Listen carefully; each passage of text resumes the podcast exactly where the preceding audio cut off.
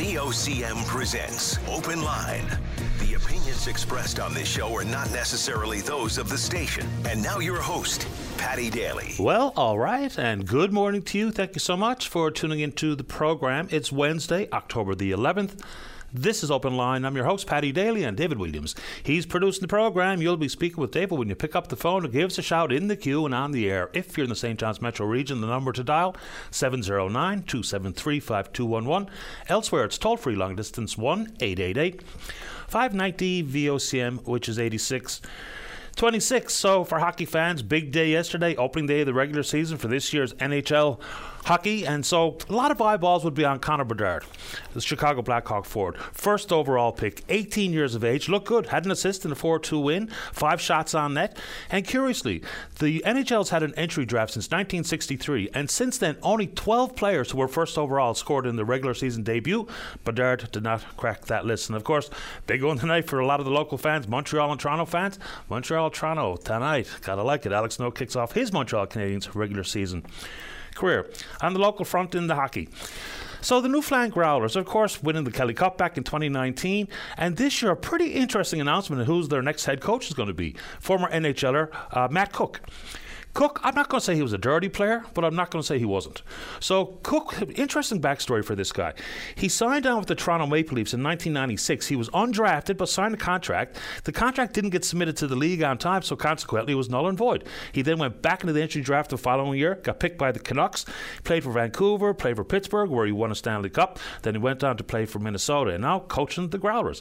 And of course, you're not going to be able to coach the way Matt Cooke played because the game really isn't the way it was when Cooke was out there slashing and throw around the elbows and the rest of it. So anyway, welcome Matt Cooke Uh, and Adam Pardy, Bonavista native, of course, spent about a decade in the NHL, played for the St. John's Ice Caps, played for the Growlers, won the, won the Kelly Cup back in 19. He's a development coach, which is pretty cool.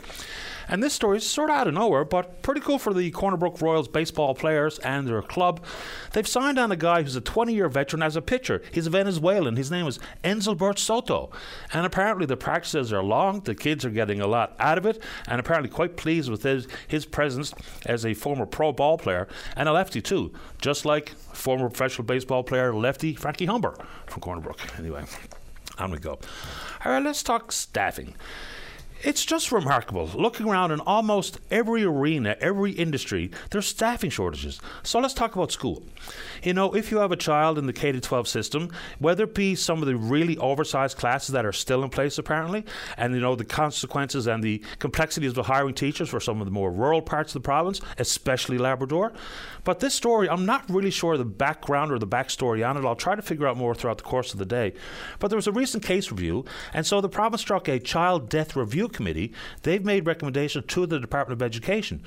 The basics of the story is talking about uh, re- regular and meaningful updates to the health curriculum. The challenges facing the youth of today are vastly different than myself and Jason Murphy here, chief engineer, in the studio doing a bit of work this morning.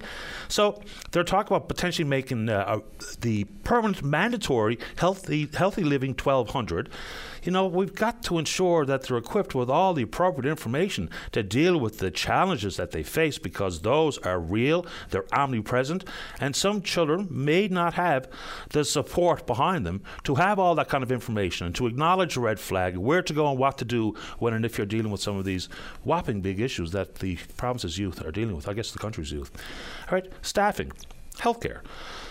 So we know the province is committed to having some 35, whether it be called them collaborative care clinics or family care clinics.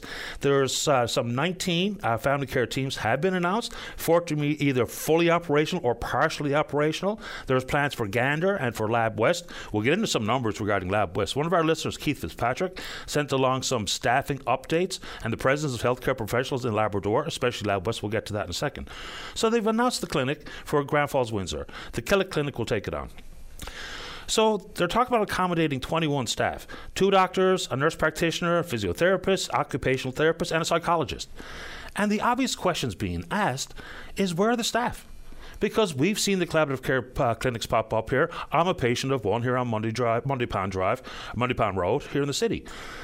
The issue facing the clinics, though, is unless there's new staffers brought into the fold, we may indeed just be moving healthcare professionals, doctors, and all the way down just from their own private clinic, possibly to one of these family care clinics. They could be obviously very beneficial, no doubt about it. But are we adding to the fold? I read a story this morning that some 200 plus nurses have been recruited internationally. Not all of them co- coming with full registered nurses credentials at this moment in time. Some of them are nurse practitioners, licensed practical nurses, some working towards their accreditation. But where are the staff coming from? And of course, if you hear from Dr. Chris Luscombe, who's the president of the NLMA, they all acknowledge that these are smart plays, smart plans but still going to be the staffing woes. And then look to the fact that they're offering some major signing bonuses for doctors in particular to come work in these clinics, whether it be in Deer Lake or Grand Falls Windsor. In Grand Falls Windsor or Deer Lake, a signing bonus of $200,000. In Labrador, for doctors who establish a practice, will get a $300,000 signing bonus.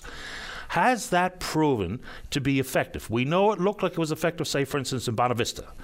But is cash the only question being asked of healthcare professionals where and when they want to work? Certainly for some, it's absolutely going to be the, the ultimate incentive, but maybe not for all, because if you hear from everyone working in every discipline, it's the complications of the burnout that they're facing, and that's directly related to staffing levels. So there you go. Let's keep going with staffing. This is a fascinating story.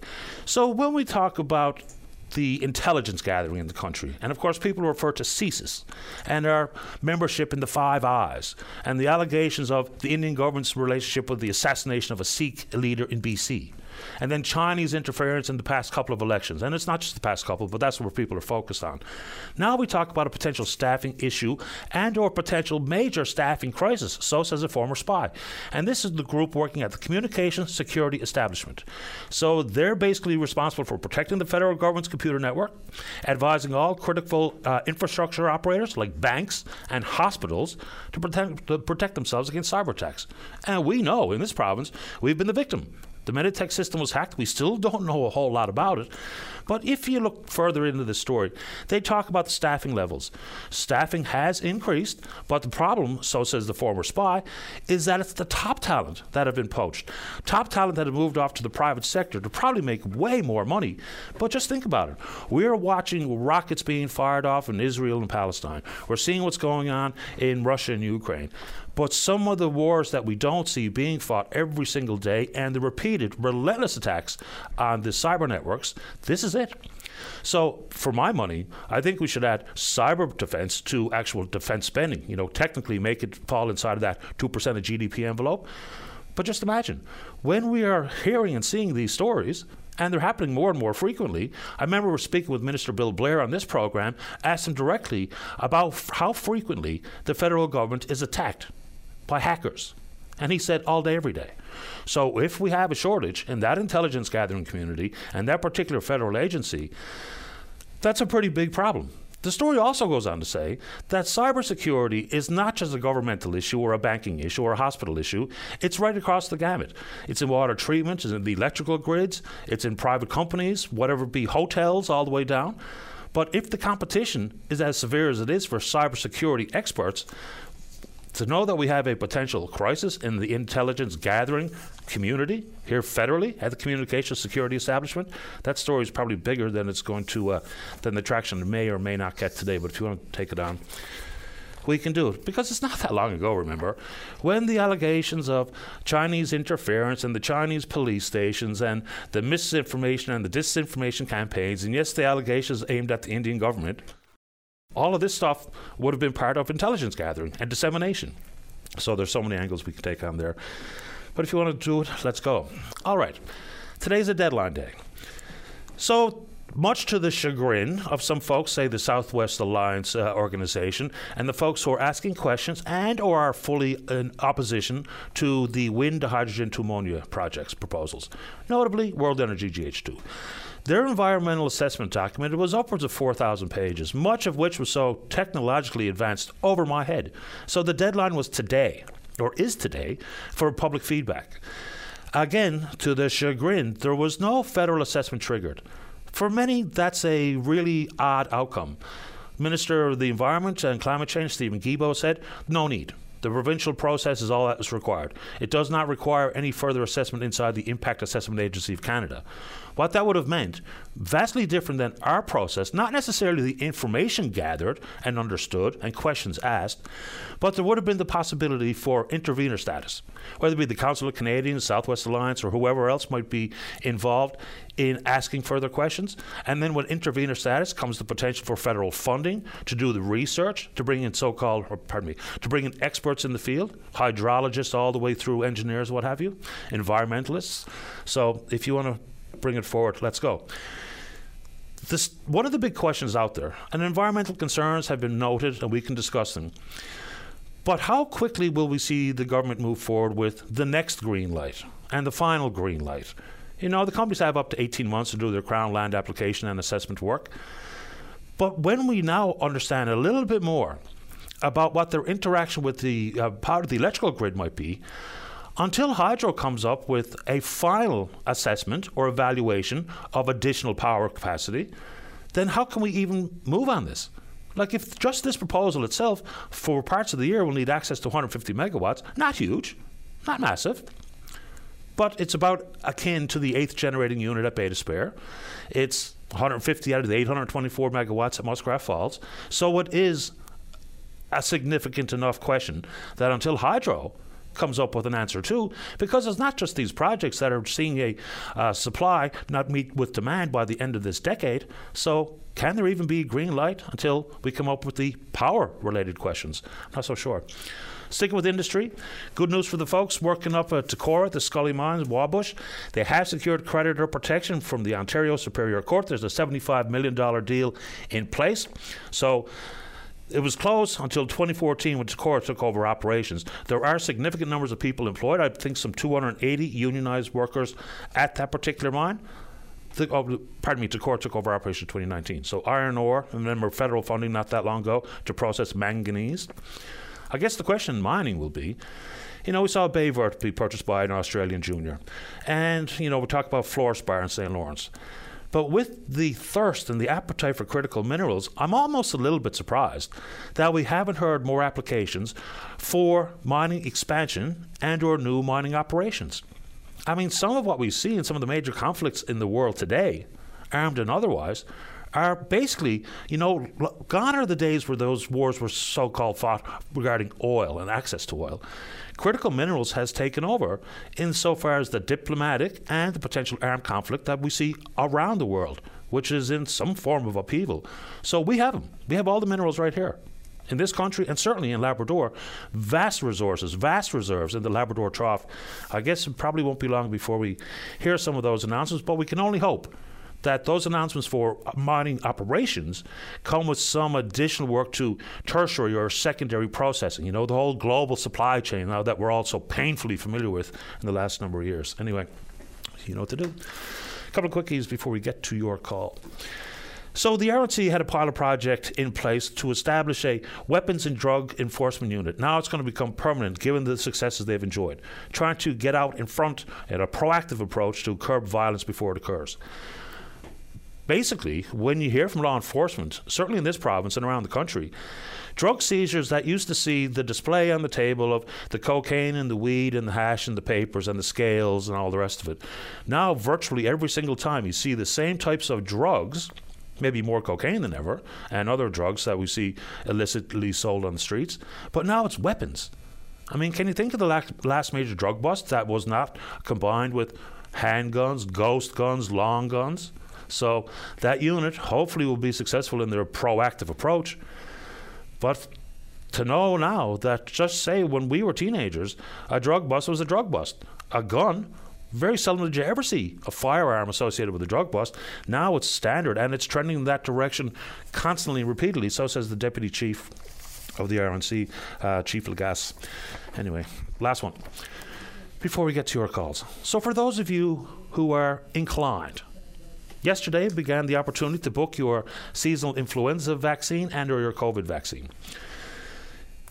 You know, the man, the mandates were problematic, to say the very, very least. And they're talking about if you're at high risk or if you haven't had an updated vaccine in the, or had the uh, had the virus itself in the last six months. And people talk about who would be in the high risk category. So, in consultation with your doctor, you'll do as you see fit. So, the vaccines will start to, uh, to be administered beginning uh, next week on the 16th, but the booking is now open. When we talk about the people who are so called whatever up to date formally means these days, only 23.4% of people have received a shot since September 2022 uptake is bigger amongst older Newfoundlanders and Labradorians. So if that's something that interests you, the appointment booking portal is now open. We're on Twitter or VOCM Open Line. Follow us there. Email address is openline at VOCM.com. When we come back, let's have a great show. That requires your participation. So pick up the phone, get in the queue, and on the air right after this. Don't go away. And welcome back to the show. Let's begin this morning on the top of the board, line number one. Good morning, Ruby. You're on the air. Good morning, Paddy. Wonderful morning out there. A little bit grey where I'm sitting here on Come Road, but not too bad overall. Well, as long as we can keep the, the rain and the white stuff away, might be okay. Fair ball. Paddy, uh, I'm calling hopefully as a follow up from uh, our rally that we had on August the 23rd. The rally on addiction, mental health, and addiction. Mm-hmm. And of course, we touched on many other subjects as well. Uh, to date, us as the group that were there have not been notified of when the uh, task committee or whatever name they might want to put on it is going to be in place. I understand they've started it. It's nearly six weeks. We have seen none or very little action since. So I'm calling on government now to please inform us as to when this is happening. Like we, we talked about the urgency of a recovery center. We talked about uh, arm reduction, which I think has stepped up a bit in the city. I don't know uh, about across the province. Uh, we also talked about suitable housing, uh, and I think it speaks for itself what we're getting for suitable housing just across the street from Confederation Building. Ensuring that the HMP have professional and tra- professional training guards that can help. Have a doctor that's seeing the young people that's going in there with mental health issues and make sure they're properly treated. But most of all, have a safe, decent place to rest your head. And we have not seen too much. I'm not saying there's nothing done, but we've been not informed, which was told to me. I had two meetings with the ministers. I've had follow up calls with the minister, but I have not seen any action or I have not been assured of what action has been taken place. So I'm just wondering now if and who is listening, if they can update me as to what, so I can update our people that's very concerned. Well, I want to speak briefly, if I can, on the tent situation across the road from Confederation Building. I've been helping out there by bringing clothes, making sure they have clothes or blankets or whatever. But I've also extended that and I've gone to places downtown and the gathering place and other places, making sure that people who are in the cold has a warm hat and warm mitts, boots, and a jacket. I've been gathering up that with help from friends and making sure. That can only go on for so long because the cold weather is coming quicker than we want it to. And sleeping under a tent and a blanket is not going to be good enough. So I, I, I urge whether they have to take a building and turn it into uh, apartments. I don't care what they have to do as long as they get those people off the streets and into a comfortable yeah. living. We're not asking for mansions. We're asking for safe, shelter. And as you know, some of the shelters just got closed down, so they weren't all safe. Well, that's the problem. You just touched on an awful lot of stuff there in a few minutes, from mental health and addictions and poverty and housing and harm reduction, and it, there's a lot to that. You know, it's remarkable to me just how many of the societal ills begin and end with poverty and housing. You know, whether that be mental health, whether it be addictions, whether it be crime and punishment, whether it be healthcare. It's just unbelievable that the country finds itself in a place where housing is all of a sudden. Now, housing's always been a concern, and there's always been emergency shelters, and there's always been homelessness. But the amount and the exponential growth we've seen, certainly in the metro region here, is staggering. So the Very whole staggering. yeah, just just on the mercy shelter issue, I completely understand the concept of making uh, you know repurposing a government building or vacant homes into a place for people to live. The trick there therein is that if it's simply going to be mimicking or replicating what would have been deemed an emergency shelter and we call it something different and it doesn't have the supports in place and support staff and supervision and monitoring, basically we're just adding to the emergency shelter churn, aren't we? So unless those buildings are set up like like I think as you reference it, actual apartments, you know, not barracks, not dorms, not what we Not see in the emergency shelter no. world because we can't just continue to do what we know is, isn't really working. Well, that's exactly my point. I think it needs to be turned into one bedroom apartment or two, depending on the families. And it needs to be then their responsibility. But when you put 30 beds in an open space and you have a young girl that's going to get raped tonight if I close my eyes, this can't happen, Paddy. And it's happening. It's the real world. It is happening.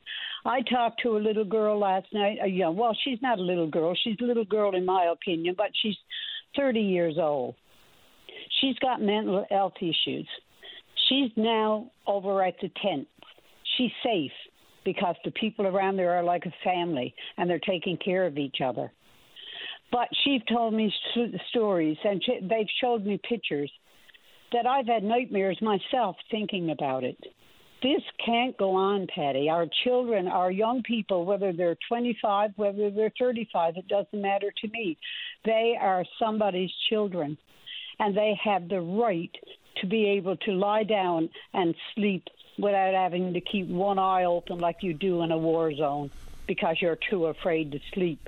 Your things will be stolen, or you will get raped, and young young men as well Sure. by older people. And this is this is real, Paddy. This is real. This is happening every day in our society and especially right now in our city. And I have seen more in three weeks in my going out in in uh, outreach and helping than I ever knew was ever possible to take place. Uh, interesting word you use there when talking about these one bedroom or two bedroom apartments, whatever is appropriate, is to make it the new tenant's responsibility. Maybe it's going to have to include some government support, you know, through social assistance or whatever the case may be. But responsibility is a big word. And this is not to stereotype anybody, this is not to kick people when they're down, but that responsibility has to be taken seriously. I mean, there are people, and we hear the stories, you know, we will often talk about the bad landlord, the slum landlord. But what's also very real here, and it does include people receiving government support, is the bad tenant. So when you to get the responsibility and a, a safe place to live has been afforded to you with our support and your need and want for a home, it's got to change the way that we just treat these types of issues. You can hear from landlords that have big commercial operations, and the bad tenant is a real thing. And we've got to make sure that that responsibility is taken seriously. Whether you're paying your own way or whether you're getting some additional supports, because that just really ruins the appetite for people in the private sector to get involved in that level and that price point of housing. That's a very real issue that I don't think we've fully grappled with. And and and you are absolutely right. But there's always assessment. Most of those homeless people that are out there today, they have workers. They're they're been assessed in order to receive their two hundred and seventy dollars a month or whatever they get. Somebody is assessing them, and they can be assessed and know if they're fit to live. What I mean fit now, I don't mean character wise. I mean like their health. if they can live alone in an apartment. My God, years ago they took many of them out of the, the mental hospital, as you well know, that had been there for years and set them up in apartments, and they did well. They did well. That happened 25 years ago, they started doing that. And they live well for the most of them. So we're not giving those people a, a fair chance. Yes, there's fighting goes on. Yes, there's they beat it up and damage things. That's when you, like you said, there should they should be monitored. They should be given a chance. And if that chance don't work, well then okay, maybe they're only can go in a shelter. Yeah, because shelters, there's oral stories coming out of those shelters, Paddy. They're frightening stories. If it was my child or your child, how would we feel? Just think. I can write a book on the stories that I have had in the last six weeks. Yeah, I understand that. We've got people who are sure. We've got people far too young to be in some of these very adult bed sitting room uh, setups and operations. And just for clarification, you know, words are important. I try to choose my words carefully. And this is not to stereotype everybody who is in one lot of life or another that they are bad tenants, but the outcome will be clear if we're looking to the private sector to join uh, with governments for market and non-market housing, if the private developer A isn't going to be able to make money, B is going to face uh, the the churn of reinvesting, reinvesting, renovating, and repairing, then before long that becomes a very unattractive business, which is going to further complicate and worsen the whole housing issue that the country is facing. And I guess most importantly, what we're facing here in our own province. Uh, Ruby, I'll give you the last word. Go ahead. Well, thank you very much for listening to me, Paddy. But I think the Minister of, of Housing needs to address this problem and do it, you know, sooner than later. And if there is a building, which I'm sure there are lots since the pandemic that has been closed down, maybe they should look into buying a couple of them and turning them into apartments. I know we're not going to be able to provide uh, a house out in the field for all those people. That's not what I'm asking for. I'm asking that they look at and very seriously look at putting those people in a safe environment and a place where they can be responsible to take care and be able to. I had one gentleman said to me, I lived off of ice and snow for one winter, homeless. I'd like to get a place where I can clean my own bathroom and make my own bed and wash my own dishes and cook my own meals. That's what that man said to me, and I could only sit and cry with him. These are the things they're asking for. They're wonderful, beautiful souls. They just need to be given a chance. And for some reason or another, they fell on bad luck. I don't question what happened. That's not my business. But to be able to go out and fight to make sure that they can put their head on a in a safe place tonight is what I'm asking for. Understood. Not condemning government, not saying they're not doing enough, anything, but it's not enough, and they need to step up quicker. I appreciate the time, Ruby. Thank you. Thank you. Take care. Bye bye. And you know, all of that. I mean, Ruby's not wrong and it all has to be have the appropriate you know, harm reduction in, in place. And in addition to that, you know, I know it's Ruby says it's not her business to understand how someone finds himself in that type of predicament. But whether it be retraining opportunities, whether it be taking advantage of the employment st- uh, stabilization program, which looks like it's working. You know, it's going to be launched here province wide, but just here in this uh, part of the province, some 170 people that were receiving social assistance participated in this program. They were given up to $250 to buy whatever they needed, like work boots or whatever type of gear or clothing they needed to re enter or to enter the workforce. And then there was financial incentives if they st- stuck with it. Consequently, 40 of the 170 already are no longer on social assistance fully and gainfully employed, hopefully working their way up the chain. The longer you stay at it, uh, the likelihood of being uh, afforded a raise, and all that goes with it. You know, padding your resume. So yeah, finding out who is why someone is where they are is part of trying to solve some of these poverty and housing related matters because there's help out there. Literacy and numeracy, and employment opportunities, retraining opportunities, and yes, harm reduction policies that are really geared directly to these better positive outcomes. Let's take a break. When we come back down here to talk about the Capelin fishery, don't go away.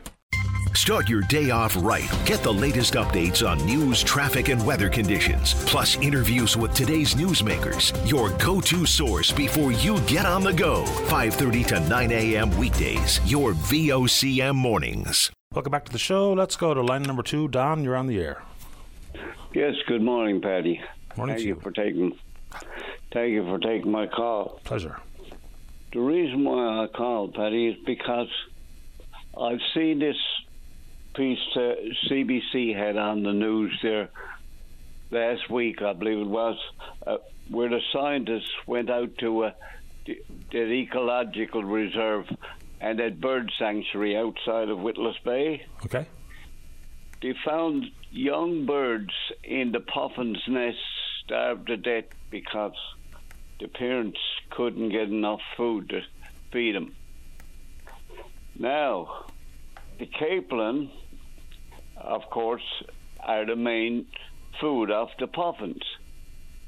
So I figured there'd be people on singing out on open line about this and in the news, but tour operators and that they should be concerned because if the capelin are gone, there's going to be no whales.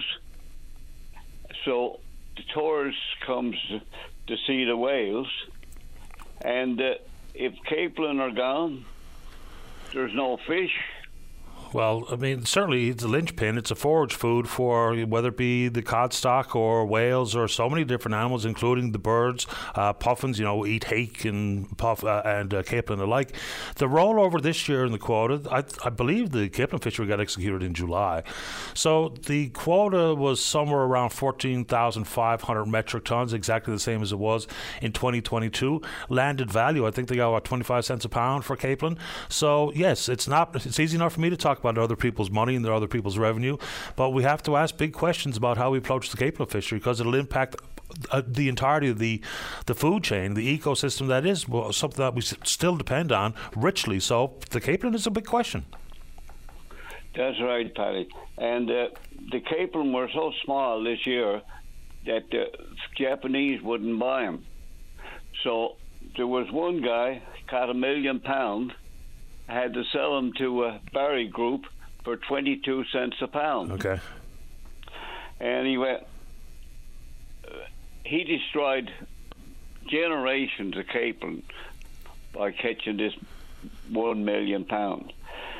But uh, this same guy, he was one of the fellows that persuaded the fishermen to delay the, the crab fishery, and they, so. Uh, I was wondering about the, the FFAW. They're more concerned now about those windmills on the west coast. Shouldn't the FFAW be more concerned about what's in the ocean than what's above the ocean? I suppose they can be concerned with a lot of things at the same time, but there are some environmental or ecological advocacy groups out there that have warned about the strength of the uh, the capelin stock. I don't think, uh, well, I can't recall the FFAW speaking to it directly, but fair enough, they're talking about you know, interaction with the oil industry offshore. They're talking about uh, interaction with these wind proposals. Where they come down on capelin, I can't recall them saying anything de- definitively one way or the other, to be honest. Well, I've heard uh, there shortly when the capelin fishery was was on the go, uh, FFAW leader was going to contact Ottawa to increase the capelin quota. Okay.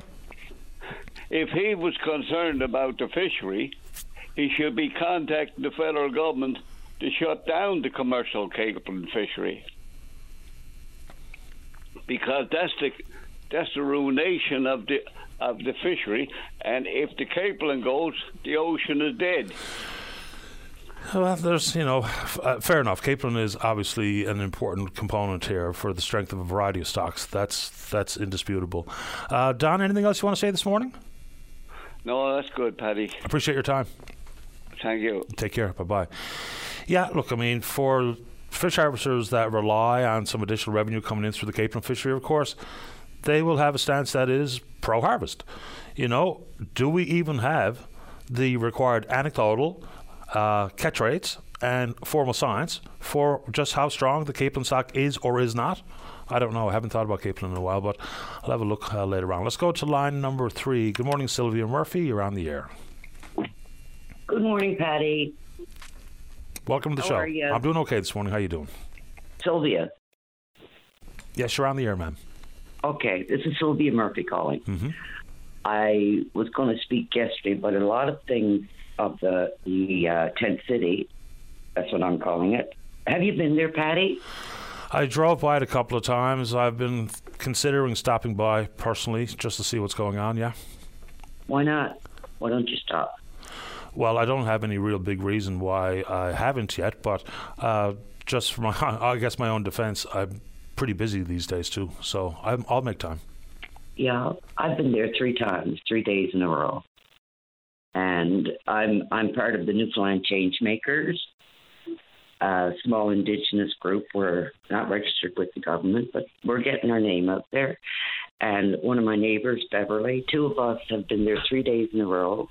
We've done everything that we can, like we picked up some uh, lawn chairs for them to be able to sit outside their tent or park themselves by John Cabot or whomever it is that's standing there. Um, I'll never talk about any of their stories because that's their stories. But the thing that I would like to see, and I've talked with the police, they're there every day, they're wonderful. They mingle with people. A lot of people there won't talk to them because there's that. Um, I know I don't like really talking to policemen, but I'm not in a situation where I'm on a picket line or out in the tent city. But what I'd like to do, honestly, is to put a challenge out there for the three leaders of this province Newfoundland Labrador, the three lead party leaders, to go and spend 12 hours, that's all, 12 hours, where they go and they will walk up to the people and say, I'm homeless and they have to try to find a tent, sleeping bag or blanket, uh, cushions. We're not bringing anything from home because we're homeless. Sylvia, I want to just- challenge those three leaders to stay for just 12 hours. Uh, and just not to be, not to be saucy, but what do we get out of that?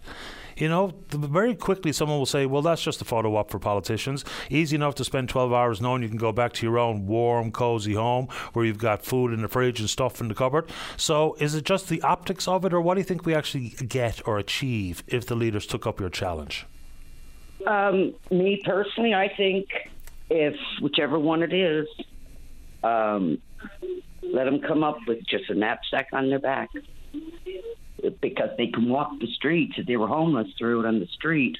They only have a knapsack or a bag with a few things that they have. So just for them to walk up and say, "I'm homeless. Can you help me out here, guys?" You got to get a tent, a blanket for them. And this is people that's bringing in these things, not necessarily sleeping bags. Some are up there without sleeping bags. I know that. But most of them are comfortable because I've gone in and seen it.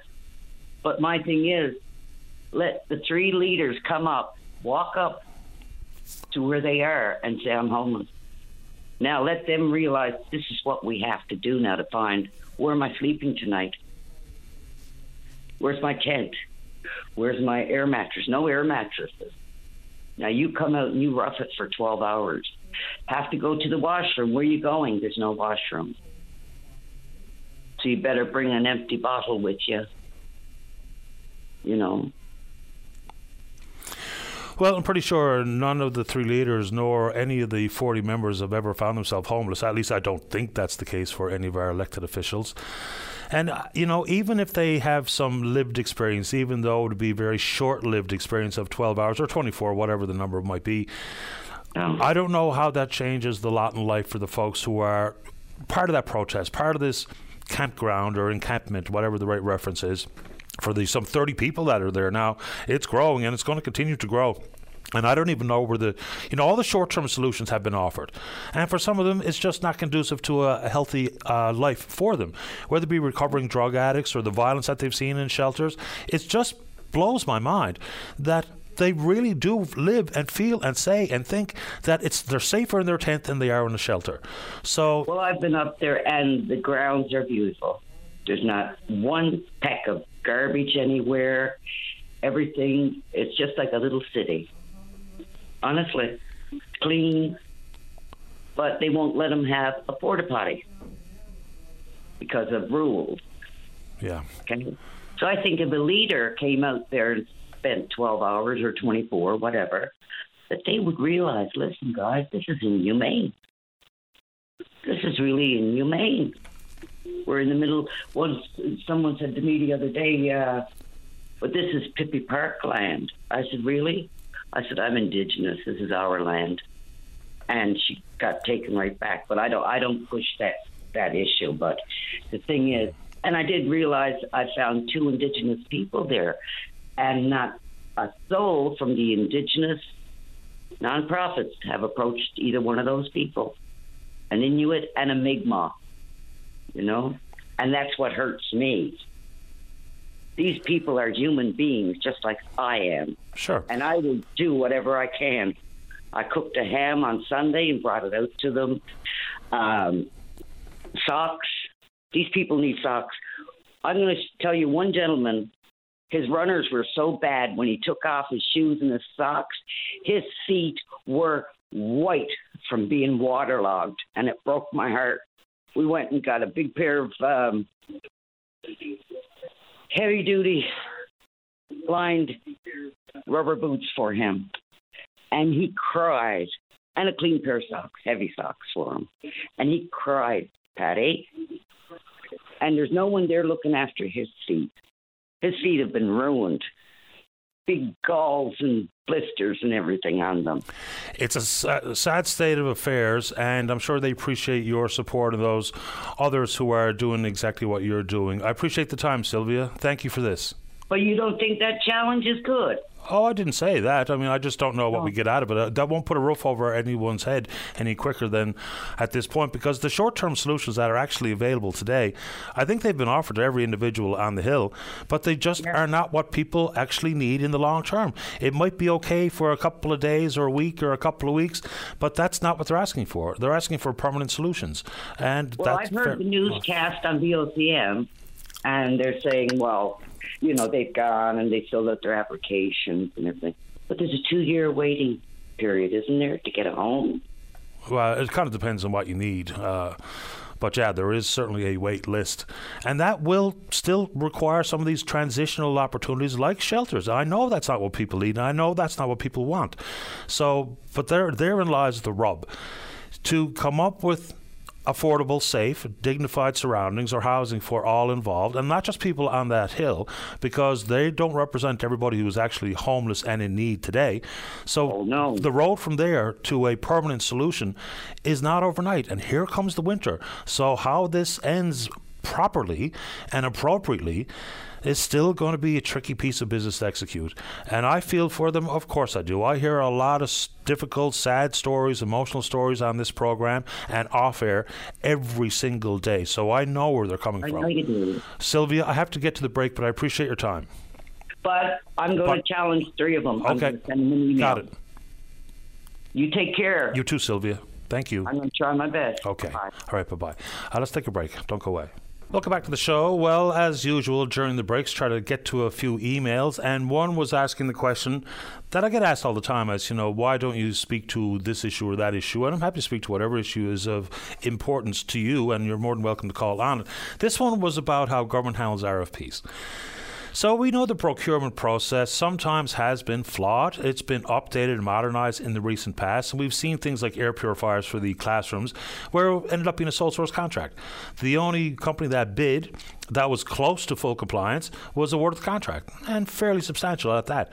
So now there was an RFP went out from the government to see who might be interested in being involved construction and operations for an urgent care clinic. Now, in the Newhook Centre out in Whitbourne, of course, the emergency room got replaced, so to speak, with an urgent care clinic. And it's only open three days a week, and it's not ideal. So there was one planned for this area. Seven bids came in. But all seven were way above the budget that the government had in play. They were thinking that, and this was announced at the technical briefing that was uh, that happened in March, is that the facility would cost nine hundred thousand dollars to open, and they would rent an existing building for the twenty thousand square foot facility required. Then you'd go on to talk about the obvious one: is the staffing issue. But if this potential urgent care clinic, which doesn't replace emergency rooms, you know, you still might need emergency or pardon, urgent, immediate attention, but it might not qualify as a quote unquote emergency. So these clinics can absolutely help. When you add them to the family care clinics and all the way through the gamut, it's important. But it is interesting. And you know, I don't know who all the seven bidders were. I know who some of them were just based on the news story. But when technical briefings include the numbers, like we all found out back in March, you know, was there actually none of the seven bidders that were able to pull this off? And yes make a profit. They're not doing it for the, out of the goodness of their heart. They're not doing it for a laugh. They're doing it to make money and so be it. Profits why they're in business. I totally understand. But back to the drawing board. The problem with back to the drawing board is that urgent care clinic is needed yesterday right? Now, none of these things developed overnight. It wasn't we woke up one morning and all of a sudden there was a housing issue and a healthcare issue and a shortage of teachers. This has been developing for years. So, how quickly can this be turned around? The government says that they still plan to have this clinic open next year, but here we are heading towards the middle of October when you go through the RFP process. And I don't know what gets rejigged because if the budget is the budget, then how can you possibly think that a rejigged RFP is going to see bidders come in less than they came in this time? Because you know, there's all, always going to be some questions about how and who and who's bidding on these projects and who gets them. Also, someone sent me a link to a story that I did read. And I didn't think it was necessarily really applicable to the people of this province because we're pretty isolated. On the island uh, is the island. Labrador, pretty far north of the southern border with the United States, but it was about cross border shopping. The takeaway there was people, let's say, for instance, you live in Cornwall, Ontario, or in southern British Columbia, and you're a quick dart across the border to save some money on your groceries. Fair enough, lots of Canadians are doing it. Now, you have to have it for personal consumption when you bring it back into the country. If not, there will be a duty charged. But people are buying reasonable personal family sized grocery lists when they go, and they're saving money. So, when you add in the price of fuel, to know you can save money by simply going to the United States, interesting. The vast difference there is the wages. People do not get paid anywhere near what Canadians get paid to work in a grocery store, for instance. The minimum wage in the United States is $7.25 and hasn't changed in a long time. I can't remember the exact time, last time that there was any increase to the minimum wage in the United States is at, at least 2007 or 9. So between that, so we'll ask ourselves the question. Do we want people to get paid less to bring down the price of groceries in the country? That just further complicates the problem for everyone working in retail. Secondly, the major upside for the American landscape is competition. We do have some competition in the country, of course we do. But even the Competition Bureau of Canada, when looking at groceries, said exactly that. You know, the profit margins are are what they are. There has been an increase in profit, not massive. You know, going after corporations is, makes it an easy target, but it's competition. The big five make up 80% of the opportunity to buy food in this country. And inside the smaller players, the entries, the juniors, or the mid sized retail food operations, it's not just getting product in the store and being able to compete on price, it's actually all kinds of problems with competition in the distribution chain. So how that gets settled because the big five, they've either got big equity in or able to really be so called the biggest bullies on the block because their business is invaluable to the producer, the manufacturer, and the distributor. So, how you increase competition with that landscape and with the population that we have in the country, which has cleared 40 million for the first time ever? You know, I don't think you can mimic the states and their business setup because 360 or 70 million people in that country, 40 million in this country. Power, uh, the purchasing power of my dollar, which has really gone backwards very, very quickly in the last couple of years. So those are two stories. And look, I was happy enough to speak to the cross-border issue, but it doesn't really necessarily pertain to anyone living in this province full time, because the border is a long way away, and that would not be anywhere near But I guess it does beg those questions about competition and how people get paid. You know, and it, again, if you wanted to dig in that whole minimum wage issue, and there is a committee struck at the provincial level. All 40 members of the House of Assembly voted in favour of striking a committee to look at wages, and importantly, the tag of universal basic income, or however people like to couch it, because the minimum wage, the fight for 15, $15 an hour, has been ongoing for a very long time. And when the fight for 15 began, $15 per hour would have been very helpful. Today, are people able to live if if you don't live at home? and if you have family. If you're working full time for minimum wage only, you do the math. I don't know how people make ends meet. And there's the trick, right? Because minimum wage is different depending on where you live, how old you are, living at home or not, children or not. So the committee that's been struck about universal basic income, I don't really know how far they've advanced the conversation. Jim Dinn is a member of that committee. We asked Jim about it on this program, I guess it was late last week. They're meeting, but they don't have a body of work completed that we can see a debate and hear a debate and ask the questions. Because some people are all in. We got to do it. Some people are saying, no, it's just, you know, we'll run out of other people's money very, very quickly. But what we're currently doing no matter what party you support, no matter what uh, part of the political spectrum you find yourself on, the current status quo just simply isn't working. So it doesn't mean we have to do this or we have to do that, but we probably have to do something different because what we're currently doing is not checking all the boxes. All right, uh, let's take a break. When we come back, opportunity for you to join us on the program. If you're in the St. John's metro region, at 709 273 5211. Elsewhere, toll free long distance 1 888 590 VOCM, which is 8626. We're taking a break and then we're coming back. Stay informed and have your say on the news of the day with your VOCM. Join Linda Swain weekday afternoons from 4 to 5 p.m. for an hour of talk and discussion with decision makers and listeners like you. News Talk on your VOCM. Welcome back to the show. Let's begin the, this hour on line number one. So, good morning to the PC member for exploits. That's Pleaman Forsey. Good morning, Pleeman. You're on the air. Good morning, Paddy. Welcome to welcome to the show. Thank you, Paddy. Uh, my my call this morning is regarding the. Uh, continuing e- eroding of the healthcare system here in central in the central region. Of course, last week we did hear of another another doctor closing a practice, leaving you know a number of patients or so without a without a family doctor. You know, in the past year, we continued to lose doctors, uh, you know, in the area, you know, with, with no replacements, you know, and we've had plans and promises from two premiers now, especially here in Central, the 24-hour emergency service down to Botwood. They were going to open that, which would uh, leave some of the pressure off the Grand Falls Windsor system, you know, regards to wait times and that, and streamline some of the uh, services services in the area. But uh, Paddy, the uh, plans, you know, the, the plans and promises and, amount, and announcements that they're making, you know, certainly not working. Well, they, they don't necessarily seem to be. Just to pick up on the Botwood point before we go back to Grand Falls Windsor, let's just, because some of these looking down the road and hypotheticals or best or worst case scenarios have to be included in how we try to staff up one region or another. Let's just say that the Exploits Valley Group are successful with their wind project. What, what does that mean if it brings uh, people back to or people moving to Botwood with the healthcare issue that you just spoke to? So those are types of things that, you know, when we talk about where we're going to place these family care clinics. Hopefully, they come with new staffing as opposed to just moving staffing around. I wonder how that's been included in the thought process about what region, what regions need investment. Talk about what works. So we know that, say, for instance, the cash incentive, a signing bonus has worked in some places. I think Bonavista has been the upside there. But for a doctor in Grand Falls, Windsor, to work in that clinic, it's $200,000 signing bonus. So where do you think they're missing the point about how to attract and to retain a doctor in your area? Well, you know, Paddy, to get to certainly get down get down to brass tacks of this, you know, last fall, uh, a family care team. You know, last fall the the, the government uh, did announce a family care team for Grand Falls, Windsor. Uh, that was last fall. This is uh, another year into it, and that hasn't been implemented yet. Uh, you know, again, to get the family physicians, I don't know if they had a plan at the time to put in the family care team. They promised it. They they said it was going to be there. It's not here yet. I know they're they're, they're working on it, but it's still not implemented. So where they're going to get the physicians to now to fill that? I don't know.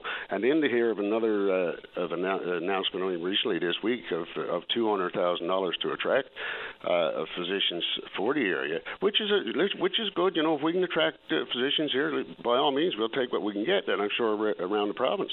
Uh, but is that two hundred thousand dollars now to attract uh, new physicians into the system, or is this to fill the family care uh, uh, team that was supposed to be here in the first place? You know, th- those are questions that need to be asked.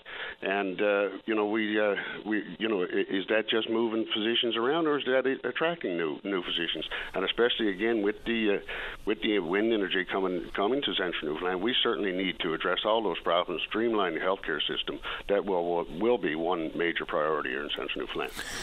Yeah, I mean, this is not to defend or to condemn one party or government or another, but I just don't know where this all ends with the provinces, the way they're behaving. Whether it be Nova Scotia coming here, the government of Saskatchewan sent a team down here to recruit. We're just very quickly, it really feels to me like when we talk about $200,000 signing bonus or $300,000 signing bonus to Labrador, and provinces coming to poach from our schools or our active uh, uh, licensed and accredited healthcare pros, where does it end? Because just spending more money on staff is not going to improve the system. It's just not. So I don't know how the government is going to approach it, whether it be provincially, because it looks like we're playing tit for tat. We're going out to Saskatchewan to give them a dose of their own medicine.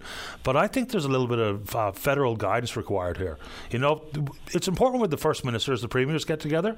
I think I think the next big important one is healthcare and housing. And ministers responsible for both have got to come up with national strategies because we're just pitting provinces and territories against each other. That is not going to end well. No, you're right, Paddy. And the funding does come from the uh, federal government, of course, streamlined. Some of it, yeah. Uh, so we need to, we need to certainly probably more of that and whatnot.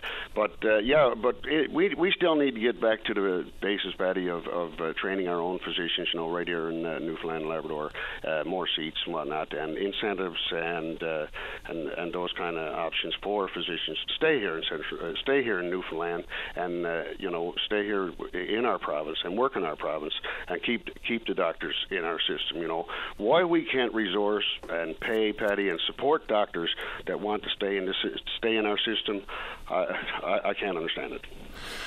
I don't really know what to say to these issues because they're right there in front of us, and they are obviously a bit more complicated than many of us, or probably many governments, because again, this didn't start in 2015. I mean, this has been a growing issue. What, in addition to that, I'd really like to know a bit more about the statements that we hear. There's more doctors working and practicing here in the province than ever before, and yet so many people are without a family doctor, for instance, and we don't even know what that number is. The government tells me it's about 50,000. The NLMA tells me it's about 144,000. There's a big gap in between those two numbers. But what's what are all the doctors doing? Do they have a full complement and patient roster? Are they doing pure research? Are they teaching? Because if there's more than ever, how do we find ourselves in this predicament? I don't know, Paddy, where the governor's getting those numbers to, but I have no I idea. know here in Central Newfoundland, like we've lost doctors. We lost one a year ago here in Bishop's Falls. We lost uh, one in Botwood. We've lost a couple in Grand Falls, Windsor. Those had no replacements. So uh, where those doctors are actually placed, or or where they're to, we're not seeing them here in Central Newfoundland because Central Newfoundland is eroding by the, by the minute. Yeah, and I mean, I'll add to that up, up in Lab West. Uh, this listener and follower of the program, guy named Keith, Fitz, uh, Keith Fitzpatrick, who we've had on the show, he sent out a pretty informative uh, Twitter thread of, you know, he's calling them the uh, the caption, Did you know? You know, right back to 2020 and the number of physicians that were rotating through and the reality on the ground today.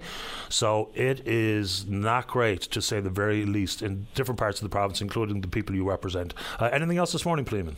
No, Paddy, I just wanted to raise my concerns of, of those issues, and uh, we should, you know, we, we certainly need government, whatever incentives, whatever plans to have, uh, you know, we certainly need to help here in Central Newfoundland, and uh, you know, whatever whatever we can uh, we can get, uh, we'll certainly take. Just to shift gears very quickly before I let you go, uh, given the fact you were the member that put forward the private members' resolution regarding Crown lands that didn't get any traction when you brought it forward the first time, any thought of revisiting that again? Because I think that problem has now grown to the point where government knows that something has to change. You know, they may be able to dodge it last time. Are you going to revisit it?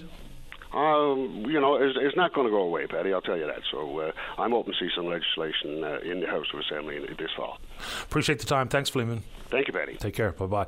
That's Pleaman Force. He's the PC member for exploits. Okay, where would you like me to go now? You want me to take Bob? Okay, let's go to line number five. Morning, Bob. You're on the air. Good morning, Paddy. This is old Bob Tucker calling. How are you today? Doing okay, Bob. How about you? Oh, still alive. I, I was back in the hospital a couple of times, but that's nothing. I'm still on the green side of the sod. Uh, what I what what what I'm concerned about, Paddy, is is the cost of elderly people, uh, the cost of living, the food, the uh, rental, and uh, it's, it's gone right out of hand altogether. There's people on the street, as you know, right? I do. Yeah. What? What? Is there anything like? Uh, I know just uh, people have hard times, be down and out. I was down and out myself, but I mean, you know, there's got to be an answer. There's millionaires going around with money and don't know what to do with. There's people in the states leaving a million dollars to the cats and dogs, and not looking after the people. Uh, the older people now is the ones that made this country, and I think, you know, somebody got to help out here a bit of common sense will go a long ways. Yeah, hard to argue with that. You know, it's one thing to be on a fixed income, very different than people who are maybe taking on some extra work and extra responsibility or a second part time job because we all feel the exact same thing when we walk into the grocery store or we look at our bank account, we go to pay our mortgage or our rent. Right. It's unmanageable for a lot of folks. I don't, and again, I wish I could uh, could stop saying this, but I don't know where it ends. And I don't know what, what's going to change here because it has to change quicker than sooner than later.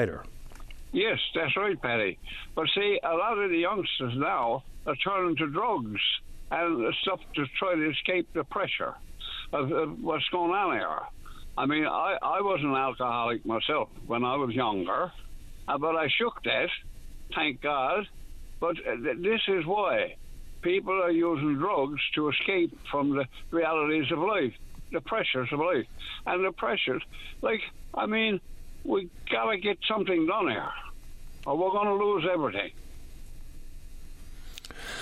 I appreciate the time, Bob. I'm glad you're still on the right side of the sod and made time for the show this morning. Want to say anything else?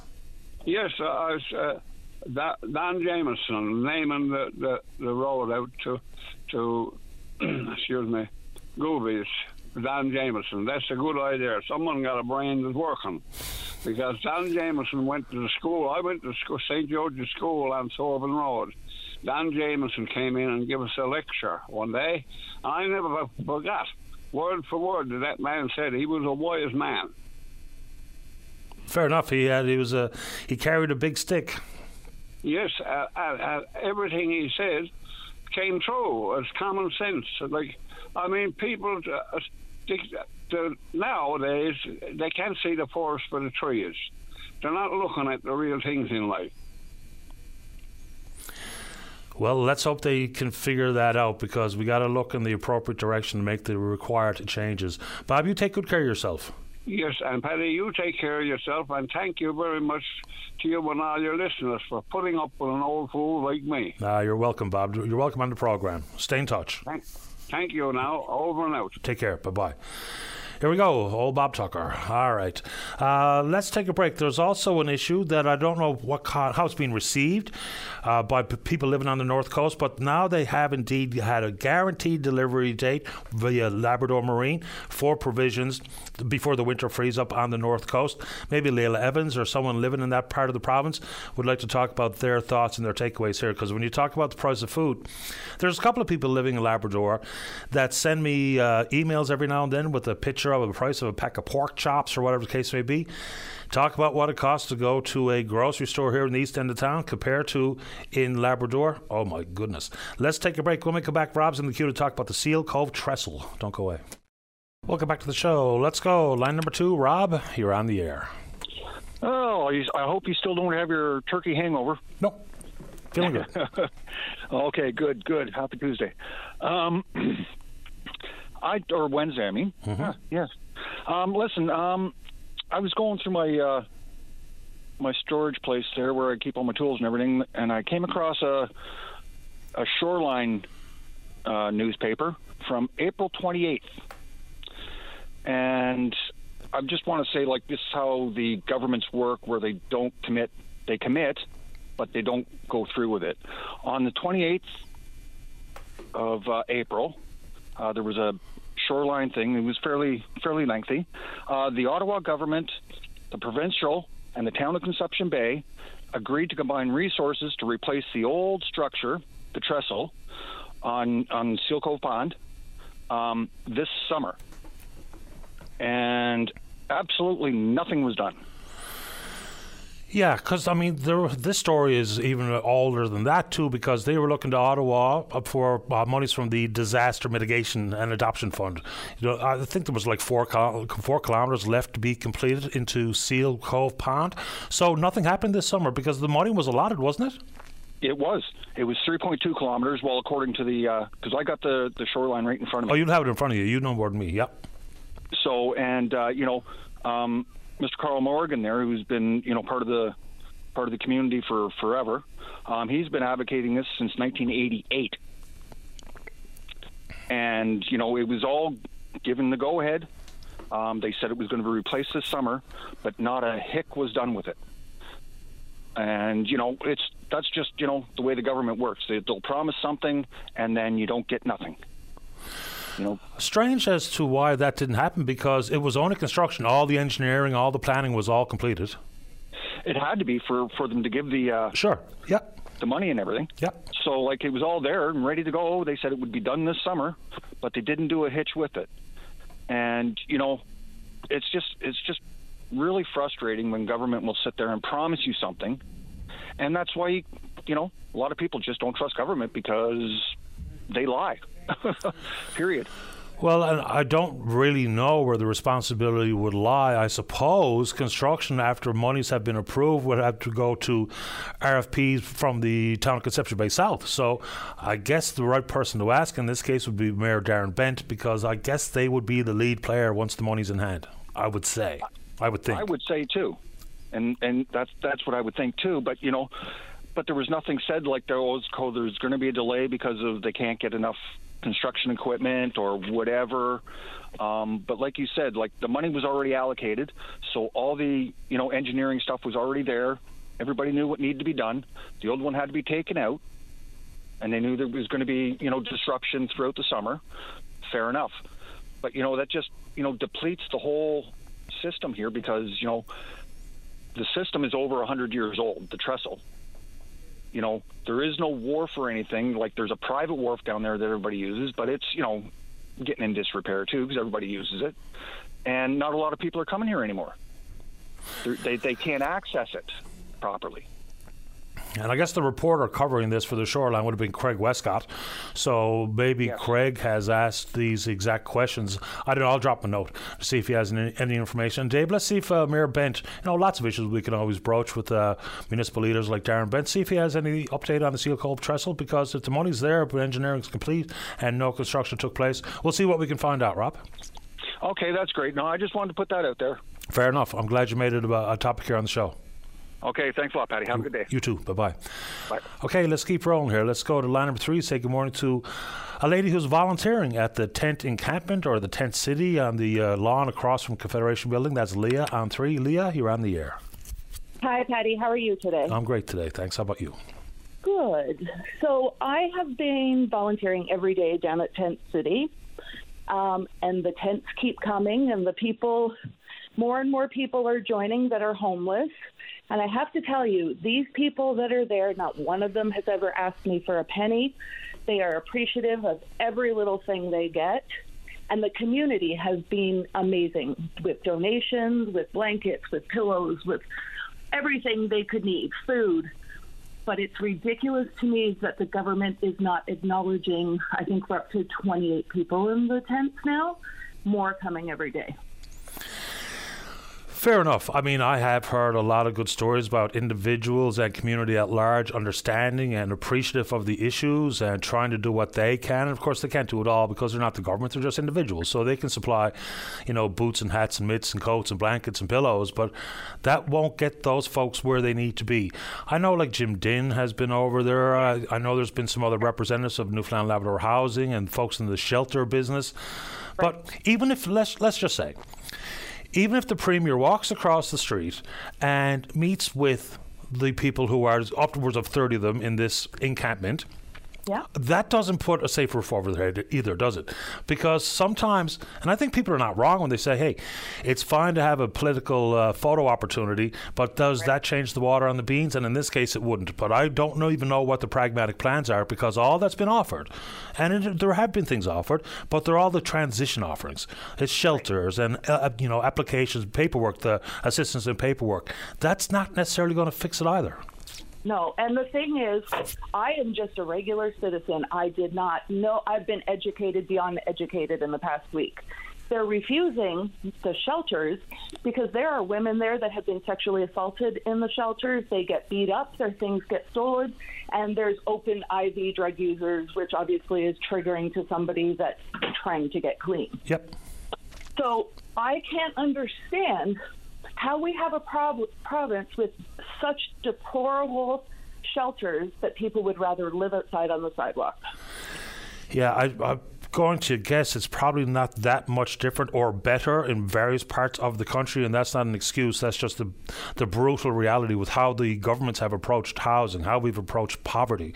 It's just madness. So, Leah, you say you've learned a lot and have a deeper understanding just over the last the course of the last few days exactly yeah. what are we talking about? It's about real life experience in shelters, or what else have you learned with your presence here at that site?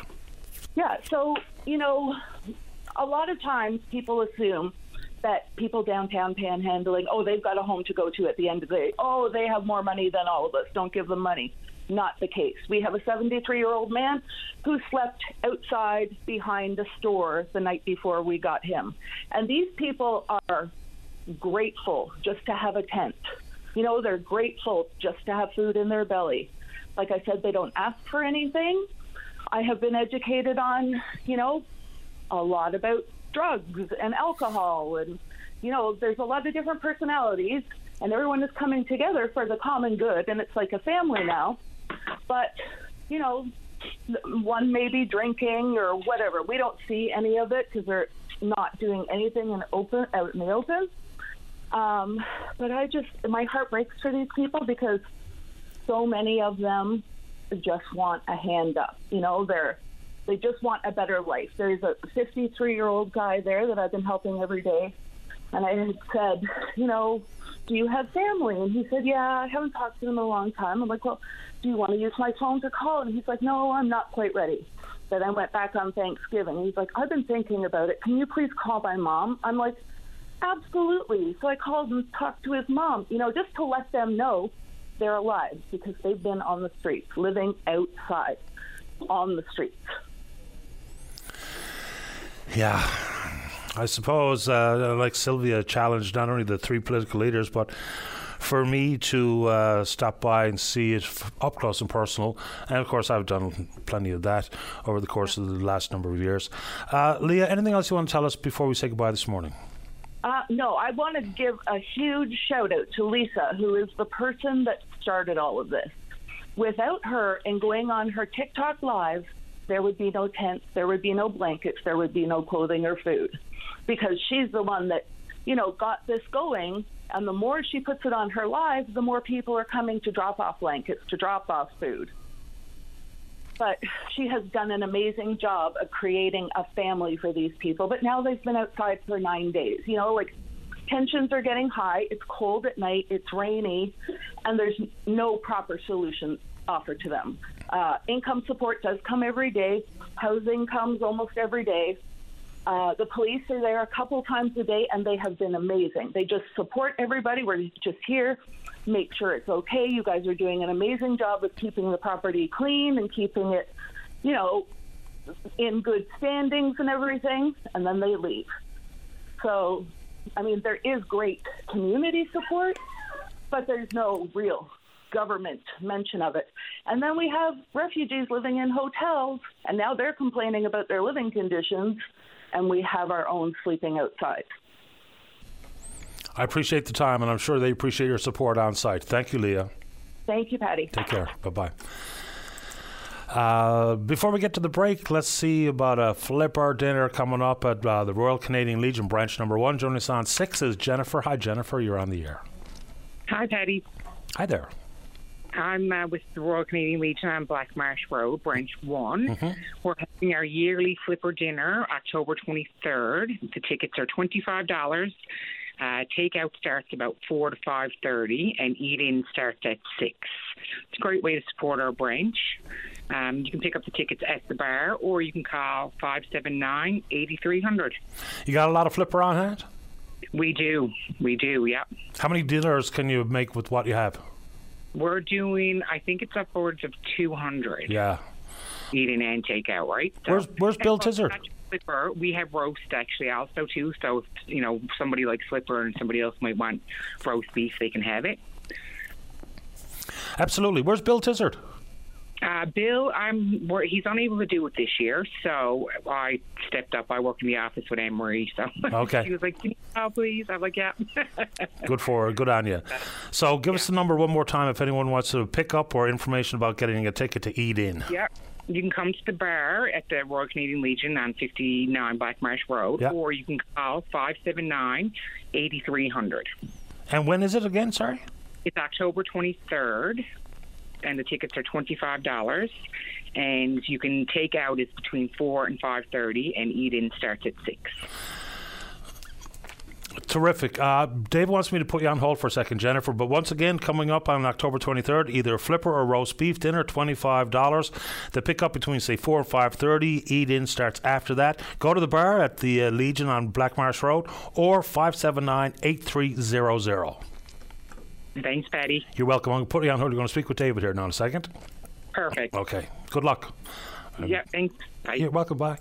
Okay, so Jennifer is on hold. When we come back, we're going to talk about housing out in Corner Brook. A lot of focus has been on St. John's, obviously, but there's issues in different parts of the province, certainly in the more heavily populated uh, areas. Then there's a lady also from Corner Brook wants to respond to Leah, and then the road conditions from an anonymous caller on line number two. Don't go away. Your voice in Newfoundland and Labrador's biggest conversation. If you want to know what's happening in your province, tune in to Open Line every day. Have your say weekday morning starting at 9 a.m. on Open Line with Paddy Daly on your VOCM. Welcome back to the show. Let's go to line number four. So give more to the independent member of the House of Assembly elected in, serving the folks of Humber Bay of Islands. That's Eddie Joyce. Good morning, Eddie. You're on the air. Good morning, Paddy, and thank you again for the opportunity to speak on a serious issue uh, on the west coast in the Corner Brook area. It's the housing. Um, it's a um, the, uh, the it's a real concern out here. It's lacking. Um, like I, I know because I deal with the people on a daily basis. Our office deals with them on a daily basis. Uh, there are people living in hotels. Uh, they just have nowhere to live. This summer, I've seen people living in tents in the woods. Uh, the tent city in St. John's has brought it uh, to the forefront uh, in St. John's area, but is real in Corner Brook. I know a lot of people that uh, are couch surfing. A lot of people don't know where they're going to stay at um, and this winter. Uh, as we all know, the cost of living has has increased so much, and and the um, people just can't afford. Sometimes when they're into an apartment, they get evicted, or they get evicted and people want them out so they can increase the rent, and, and that's happening. That's real here in Corner Brook. Uh, I know the governor's paying hundreds of thousands of dollars, hundreds of thousands. You can't get the real number, um, but I know the last one here was um, there was almost three hundred thousand dollars in hotel bills here in Corner Brook. And, and Paddy, sometimes you say, well, what's the solution? I know Minister Pike was was on a, uh, a media station talking about there was a, a area out there with 32 units. Publicly, he said, "Well, we're waiting for the feds. We could put the shovels in the ground today. We have our share of the money." Paddy, that's 16 units. It's a 32 unit complex. 16 units that the government can build today. They have the money, but they're trying to blame it on the feds that, oh, we don't do 32, we're not going to do 16. It, it's irresponsible for the minister to continuously blame it on the federal government when there's 32 units. 16 is be paid for the province, and they could do it tomorrow. So they're not doing it. I just want to understand what we're talking about. What is this 32 unit There- facility? there- There's an area in Cornbrook with 32 units. I've, I've been trying for two years to get them open. So these are 32 uh, Newfoundland Labrador housing units. Okay. That's one. Now they said they're beyond disrepair because they've been shut down for the last six, seven years. They said, oh, there was no need for them. So they they turned off electricity and all that over the last four or five years. Now they're saying that we need to tear it down and build, they're put back 32 units, one and two bedrooms, which is more appropriate. Minister Pike got on um, uh, on a media station and said that we got our money, we're waiting for the feds. Federal government didn't do it, so we can't do it. But he has the money to do 16. Petty, over and above though, that 16, which they have the money to do, there's 30 units as we speak right now waiting to be repaired in the Corner Brook area that's not being done. And the minister himself, their own their own department put out the numbers, which I've been saying because I go visit the areas. And for the minister here, uh, Minister Paul Pike, to say, well, we're trying when he has the he has the ability to open up as we speak 42 units 40 to 46 units in Corner Brook, and and he has control to do that. And I've seen the minister in St. John's with the federal minister of housing make an announcement. Just one in Gander just recently, but they stopped short. Didn't come to Corner Brook to have a look at the the housing crisis uh, in, in Corner Brook. And you hear today, and and I know the tent city brought this alive, and I've been trying to get these units open for the last two years. I documentation where I wrote the uh, previous minister also. Here, here's the situation, Paddy, where people are living in hotels, people got no place to live, and there's units sitting there. I'd like to know why, because I mean, there's a long waiting list to get into a unit. And further complicated if you need like ground floor, or if you have mobility issues, or you need more than two bedrooms. So the, not every request is the same. But when these units have been shuttered for extended periods of time, is there any rationale ever been offered as to why? Is it about the the lack of subcontractors, or is it money, or is it something? Because I can't really understand if we have a long wait list, a growing homelessness problem, but units that are shuttered. The the, the, the 32 um, um, the uh, federal provincial that 32 um, area where they're going to um, the the department said it was a lack of of need at the time they shut them down. I don't know where that came from, but that's what the department put out themselves. There was a lack of need, so we shut them down. I, I've I've been in politics now over 30 years. The first time I ever heard of it, but that's what the minister said himself, his department. The other 30 are pe- are sitting there, just sitting there, waiting for contractors or waiting for the the the, the union themselves to go and do the work. To give them the money, they can go do the work. I go visit the areas, and and Petty, the the, th- the thing that, that bothers me more than anything, we see every day, and it's probably right, wrong. I'm not judging one bit. We see all the bonuses that are coming out for for different people, different sectors of employment, doctors, healthcare, um, uh, educators, other things.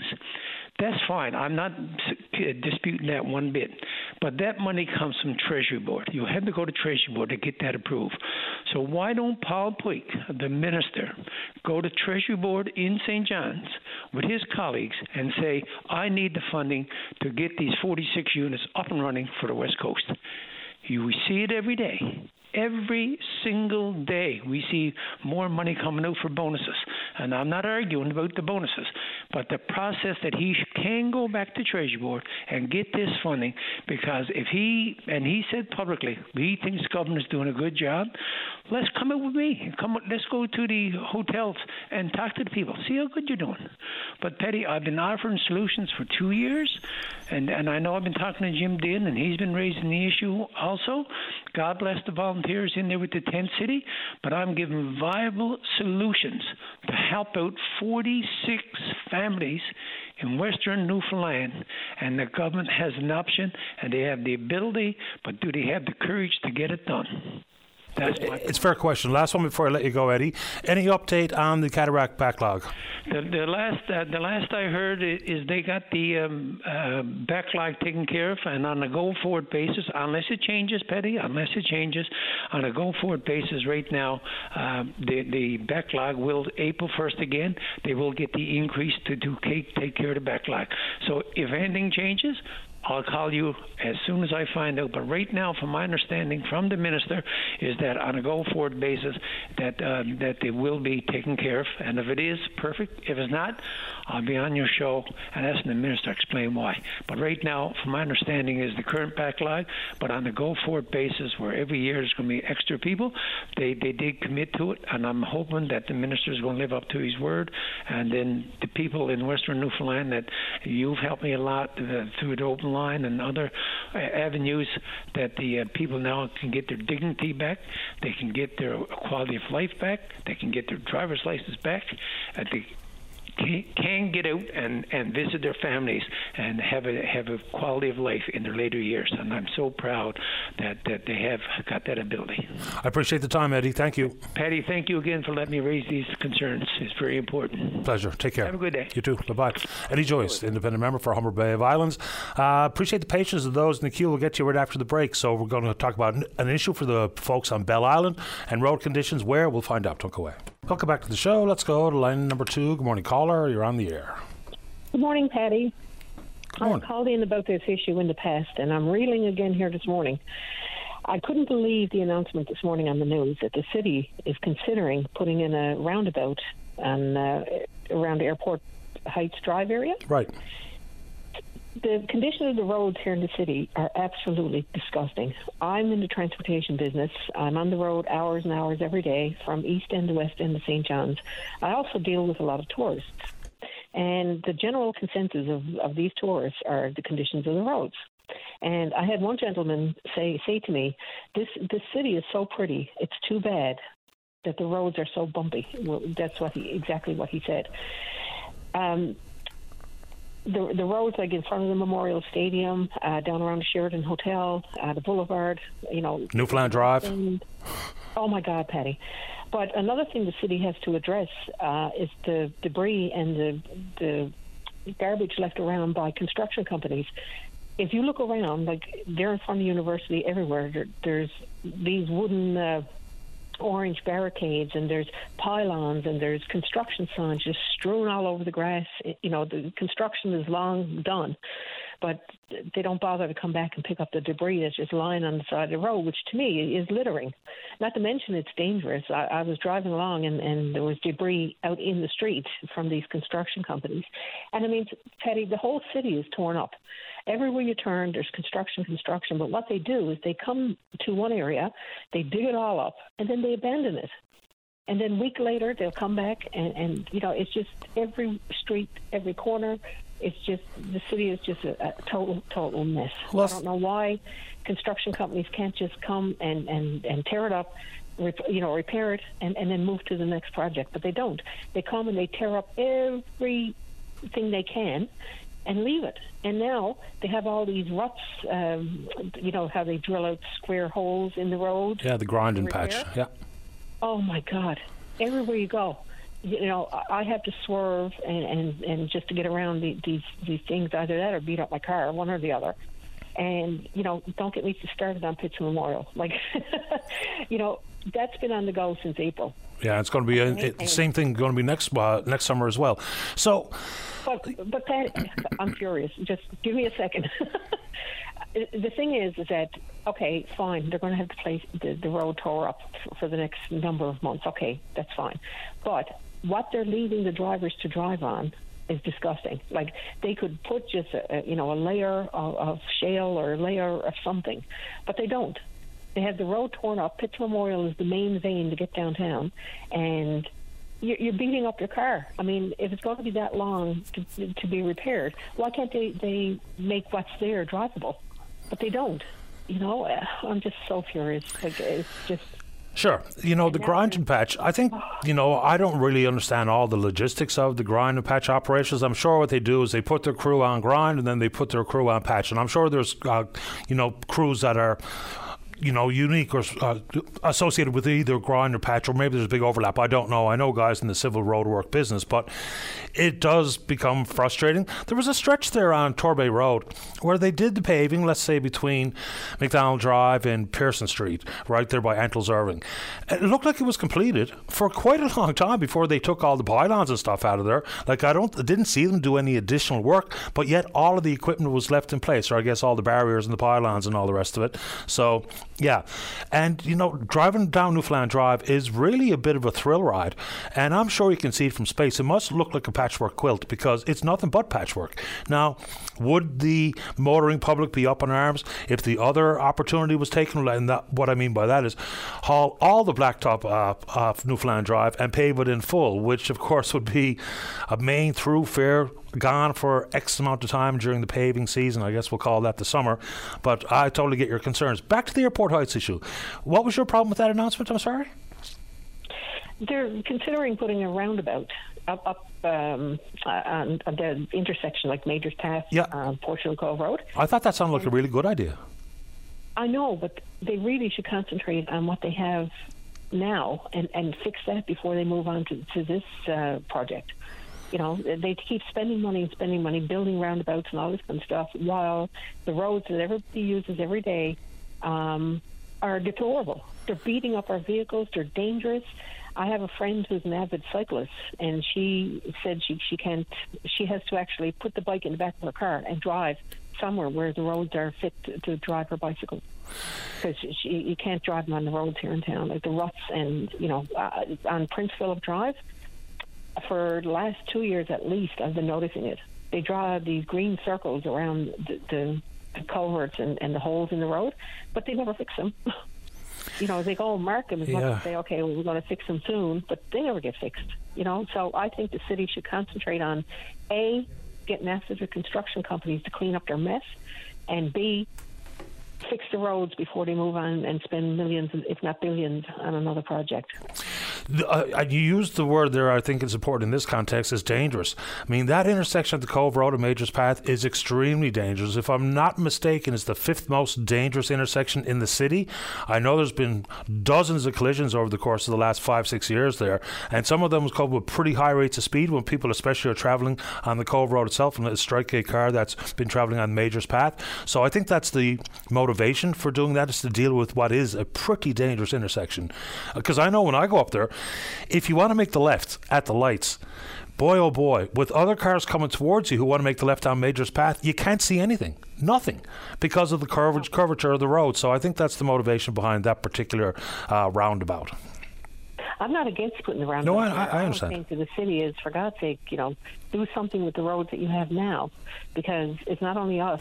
You know, it, it's it's tourists coming in. You know, it, it it's it's deplorable, and the, the the litter that's left around is disgusting. And like I said, I don't think enough emphasis is put on cleaning up after construction um, jobs. And again, and and what's happening is these signs are left up long after the construction is finished, and motorists are just ignoring it. I ignore them because you see a construction sign, and, and nine times out of ten, there's no construction takes place. you know, so I'm I'm I'm you know guilty of that myself. You know, and one last thing, and then I'm going to let you go. I'm I'm such a rant here this morning. Uh, people running red lights, it's unbelievable. I see it. You know, I'm on the road two or three hours a day all over the city, and it's unbelievable how they race that red light, and especially when they're turning, they they just, you know, the light is a solid red, and you know, I I go, I attempt to get through the intersection, and uh, and you have to wait to see if anybody's going to run the red light, and I mean, to those of you out there that are doing that, if you have no concern for your safety or the state of your vehicle, think of what you may hit if you if you run a red light. Just think of what could be in the other car. It's a pastime of mine when I drive around. When I leave here, the first light I arrive at is right here at uh, Kenmount and Kelsey. And by the time I get home, if I pass, I don't know, maybe five or six uh, traffic lights uh, uh intersections, guarantee half of them someone ran a red light. I mean, it's every single day here on Kenmount and Kelsey. I mean, it is nonstop. Just about every single day when I stop to make a left hand turn to go up Kelsey to get on Team Gushue, someone runs the red light right there you know, going south on Kenmount Road. It's it's inevitable, and it'll happen again today. All right. Well, anybody listening from the city of St. John's, get after these construction companies. You're spending a fortune, you know, getting committees to clean up litter. To me, that's just as bad. What, what they're leaving behind, just debris all over the place, up on grass, people's lawns, everywhere. It's disgusting. I appreciate the call this morning. Thank you. Thanks for the rent. You're welcome. Take care. Okay. All right. Bye bye. Yeah, the front of you know, people don't like the thought of speed cameras, you know, Big Brother and all the rest of it. Cost recovery would be pretty quick in this city to install red light cameras and speed cameras in some of the most notorious spots right there on, say, the Outer Ring Road, certain sections of it. But at the red lights, she's absolutely not wrong. Well, that's at least what I see anyway. Uh, let's go to line number three. Call Ambrose, you're on the air. Hello, Paddy. How are you getting on? I'm grand today. How about you? I'm not too good, P- There were five days without any money in the bank machine. On Bell Island. And, and, that's, and that's not right. Why would that be? I mean, the weather's been okay. The ferry's been running. I don't know, is it a Scotia problem or the security bunch? You know, I like to see the people on getting together and, and do something about this. I never hear from the councillor. I don't hear from the mayor or nothing. You know, I got to go to town to to get food dollars out. But if I went to the store, they'll charge me five dollars to take uh, fifty. Yeah, I don't know why would be the hold up in restocking a, an ATM. And you're right. I mean, that might be on the bank's end or the security company, uh, the Brinks truck or the other outfit that's around. I don't know why that would be, but five days is a bit too long to go without. Uh, do you know the company that does the restocking?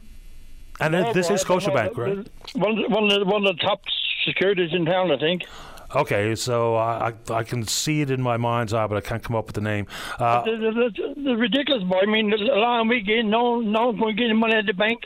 You go to a, to a store and they'll uh, get a cash back. If you got fifty dollars, they'll take five dollars off, off your fifty. Uh, they, they give you fifty. yeah, I get it. Uh, so th- is this a Scotiabank ATM? Yes, a Scotiabank. One machine here, with the with the far as I'm concerned, one is not enough of a line. It should be two machines up there. Yeah, I don't know. A lot of places would be happy enough to have one because uh, the banking has become a bit sparse. Uh, Scotiabank should be able to give us a very quick answer as to why delays in restocking the ATM on Bell Island. I'll zip them off for now, see if I can answer for you. Okay, thanks a million, Paddy. Bye. No problem, Ambrose. Okay. Okay. Okay. All right. Thanks, Ambrose. Okay, there we go. Ambrose is gone. So while I was saying about Ambrose, Dave says that he's been told already during that call as to what exactly is going on. There's a technical problem with the machine itself. And so it's not the lack of willingness to restock or available ferry runs or what have you. Apparently, it's the machine. And of course, maybe it shouldn't take uh, too long to fix one of those machines, which are everywhere. Okay, let's go ahead and take a break for the uh, newscast. When we come back, there's a caller in the queue who wants to talk about the Burin Peninsula Highway. And then Allison's there to talk about an online wind energy forum. Don't go away. Join Greg Smith weeknights at 545 as he chats with local musicians about life, inspiration shows, and new music. Tune into Soundcheck, your backstage pass to the local music scene on your VOCM. Welcome back to the show. Let's begin on one. Caller, you're on the air. Paddy, Yes. good morning. Good morning. How are you? I'm very well, thanks. How about you? Hey, you're looking good too. Feeling good. Uh, Paddy, uh, it's finally happened uh, for the Burin Peninsula, uh, Burin Peninsula Highway here. It, it, somebody's after looking into it. I think it was Don Jamieson's grandson. They get the highway named after Don Jamieson. Mm-hmm. God love him. The, one of the best politicians was ever born, him and Joyce Mowwood. And I some to hear that the road from Goobies, I suppose from Goobies to Marystown, I hope it is anyhow, called after Don Jamieson. Yeah, so when did that happen? Uh, I don't. Uh, when what did what happened? When it was called after him? Yeah, when was the decision made to. In maybe the last couple, two or three weeks, a month. Okay, so- I looked into it and got a sign made up, so it took him time to do that. Yeah, good. So that would have been Roger. Roger Jamieson would have been the man driving that right? bus. Okay, they said it was his grandson, but and uh, I was talking to Dwight Ball about that in Marystown one time, and he said uh, it's a good point. I said, well, see if you can look into it. He said, I will. Never heard of it from that day to last week, and when I heard it, I was tickled. I was right proud of it. Uh, Don James is a fine man. I don't think I ever had the opportunity to meet him, to be honest with you. I, I mean, I know the stories of his political career, obviously. But uh, so, yeah, that sounds like a fair idea, a solid idea to rename that stretch of highway after him. Yes, No sir. Perfect. Right on. I said it for years. It should be named after Don Jamieson. And it Ever since happened. he started there. Fair enough. Yep. Good news. Anything else you want to say? I hope, I hope it's called after from Dulwich Junction, at least to Marystown. I don't know about the Grand Bank of it now. I don't know who was responsible to put that there. I don't know. If it, if it, if it was him, it to name it after him too. Fair enough by me. Yep. I hope I hope there's more calls in about it. I appreciate you calling the show this morning. I didn't even know that that hap- had happened, to be honest. Yes, my friend. It happened I heard it last week, and I phoned. I was talking to Linda, Linda Swain, is it? Yep. Yep. And she said, "You're happy about it?" I said, "Yes, my darling. One of the happiest men is on this peninsula." It doesn't take much to make you happy. No, sir. That take, I guarantee you that made me happy. Good news. Look, I appreciate the call this morning. Thanks a lot. Okay, my friend. Take care. Thank you very much. You're welcome. Bye bye. You good? Oh, that was a bit quick. He's wishing me a good day. I wish you the very same. Okay, let's keep rolling here and we'll go to line number four. Good morning, Allison. You're on the air. Hi, Paddy. Good morning. How are you? Good morning to you as well. I'm doing okay. How about you? Great. So I'm calling about an online public forum that I think will be of interest to your listeners, and it's really of importance to, uh, we feel, all uh, residents of the province. It, uh, it's this evening at 7 o'clock. It's being live streamed on uh, Facebook, um, and it's regarding the, you know, government uh, wind energy sort of mega project industry. Who's hosting it? Uh, so it's being hosted by uh, EnviroWatch NL, which is um, volunteer-led, citizen-based, non-profit, province-wide organization that was launched about a year ago. I'm part of the executive of it. And uh, we've been working with a number of groups and organizations and decided it's time that we have a little more, people have more information because there's really not, it's not getting out there about, uh, you know, just what these mega projects, these wind energy mega projects are all about. Uh, and of course, today is the deadline for submissions on WE uh, wind energy GH2's um, environmental impact assessment. And um, excuse me. So today uh, it'll be at seven o'clock. Uh, people can watch it um, live either on EnviroWatch NL's Facebook or it'll also be live streamed on NICMAC Matters uh, Facebook as well. And there'll be three fantastic panelists. Um, a, you know, it's going to be an exciting, informative discussion. It's going to be about the mega project, about green energy, about the public consultation process, or rather the lack thereof. And uh, the three panelists include, uh, let me see, Tammy Park Tai. She's with the West Winds First Nation on the west coast of the island, and she'll be talking about, you know, how this, these mega projects going to mean. Um, So, um, um, pardon me, who are the panelists and what are their backgrounds in this industry? Yeah. So there's Tammy Park Tai. She's with the West Winds First Nation on the west coast of the island. She'll be talking about how a wind energy project is going to mean irreversible impact on land and water on the people of the Port au Port and the Codroy Valley. There's Nick Mercer of the University of um, Prince Edward Island. Yeah, I know Nick. Um, Yep. Yep. So he will be discussing alternative strategies for development um, that'll create space for residents to have a say about their future. And we also have our third one is Russell Williams. Russell is with the MUN's uh, Department of Political Science. So he'll be looking at it in terms of um, the provincial sort of, uh, you know, an economic uh, political structure that sort of, you know, really privileges these mega projects. So three panelists, uh, listeners, um, people that are watching will have a chance to put questions to the panelists. It's going to be informative. They're going to find out a little bit more about what these mega projects really mean. And I think one of the main things is, I mean, EnviroWatch NL um, certainly is behind and believes in the need to switch from a fossil fuel based uh, economy to a green one. However, mega projects are not the way to go. Um, there's more and more evidence based research that's happening now around the world that just shows these any kind of uh, mega project uh, green and using wind energy for hydrogen is simply just replacing one uh, non-viable with another, you know, non-viable uh, industry.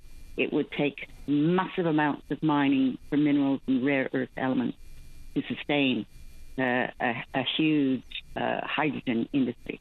What's needed is really a small projects that go to direct electrification of communities and community owned Yeah, I understand that, and that that's the point Nick Mercer has made here on this program.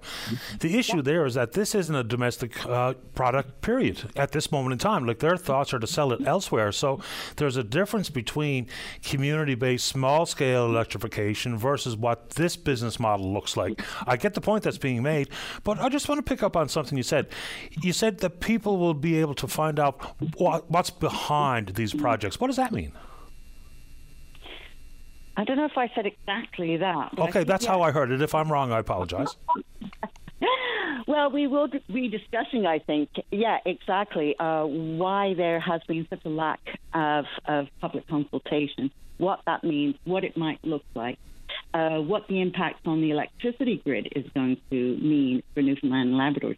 Sure, it's you say it's not a. Uh, the whole point is it's uh, as a not for a domestic um, uh, product. It's to be sold overseas. And I guess the question is there then, why the hell are we doing this? I mean, ostensibly, it was the whole impetus behind this was as a climate change mitigation, and as such, there will be an industry. But if it's not going to help climate the climate crisis, which it will not, and likely make it worse, and will lose time, then why why on earth are we engaging in this? That in the end, um, the, the, the far greater profit will go to the billionaires like John Risley, um, and we will be left with a devastated environment. Absolutely, we'll be giving away our fresh water. What does that mean for NAFTA? That's a whole other thing. But you know, who knows, right? Mass ex- export and way. Um, uh, um, um, and what are we left with? A few permanent jobs. You know, this whole thing about jobs, jobs, jobs. There will be jobs in the construction phase. Absolutely. We've seen this another mega project. And that's the other thing. Mega projects. Haven't we learned our lesson by now with Muskrat? Yeah, and I get that analogy as well. But of course, there's a couple of distinct differences between Muskrat and World Energy GH2, and uh, people really focus in on that one. And I, I do have long found that interesting because, and I think that's just a direct relationship with John Risley. The Muskrat, it was the Crown Corp took it on, and I was their only customer. Basically, I mean, we had a partnership with Emera, and Nova Scotia Power, but I was their primary customer, and my tax dollars built it solely versus what is my contribution through federal tax dollars as as incentives for these wind to hydrogen projects. The question, I, I guess, then becomes the thirst for energy is growing. The sources are always going to be debated. There is no such thing as 100% green energy. There simply isn't. You know, we can talk about what's greener than fossil fuels, and hydrogen would be greener, and hydro is greener, and solar and wind may indeed be from engineering through. Per- well, I'll, ask you there. Why do you think green is? Why do you think hydrogen is greener? Than fossil fuels?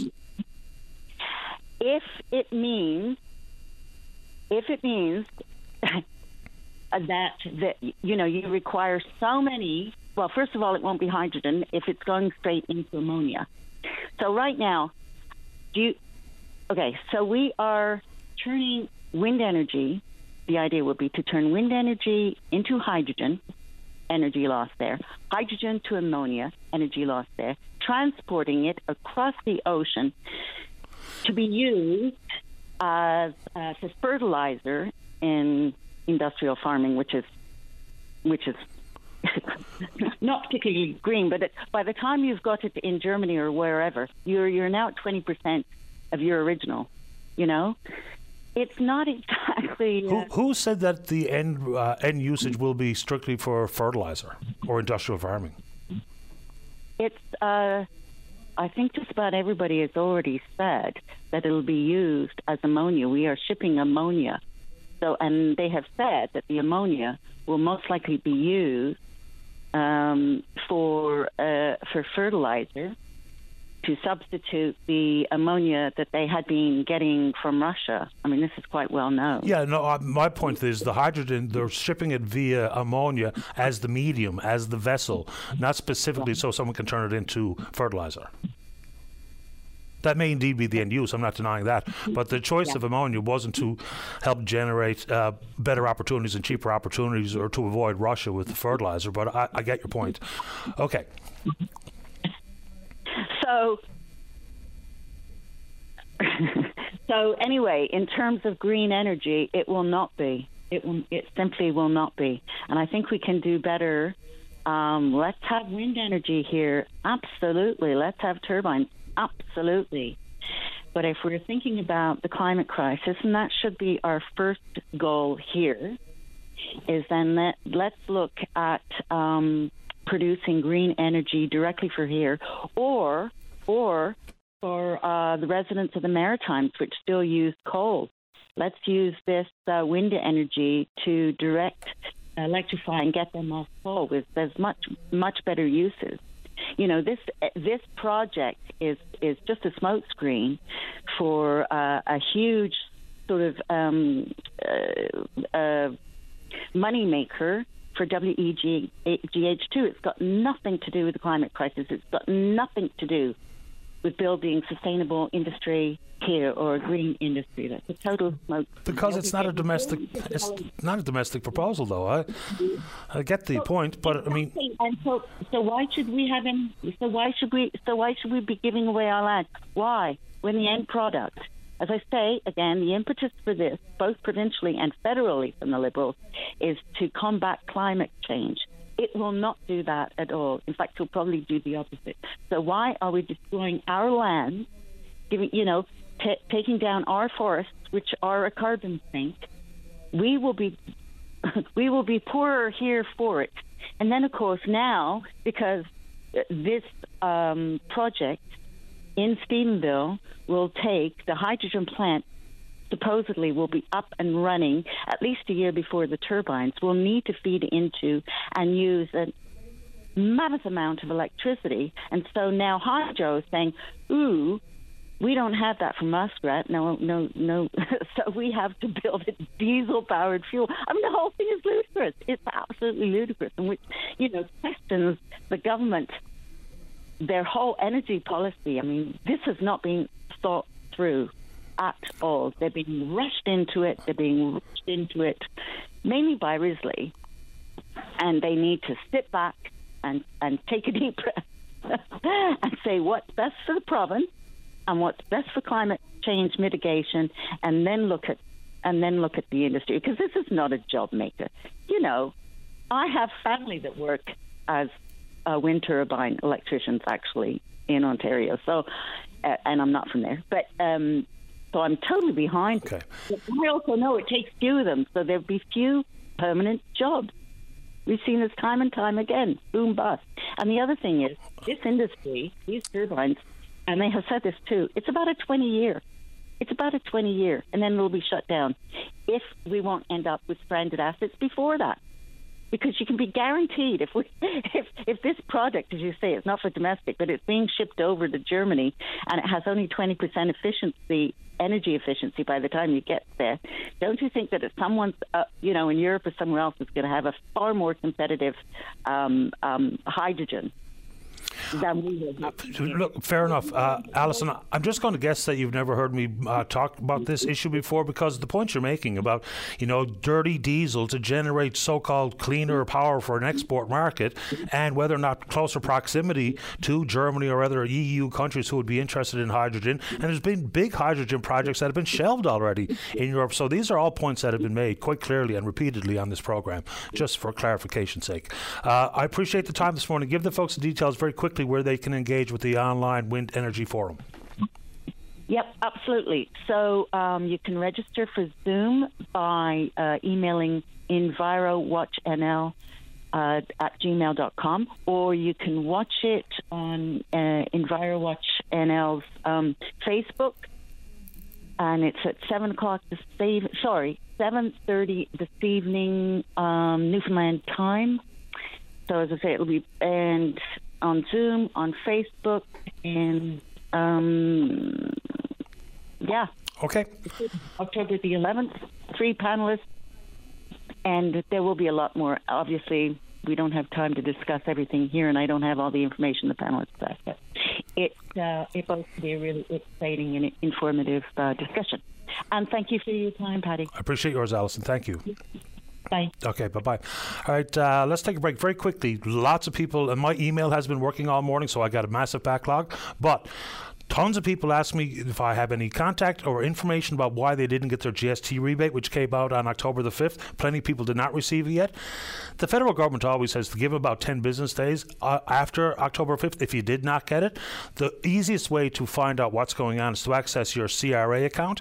Maybe you do have one. That's the best place to do it.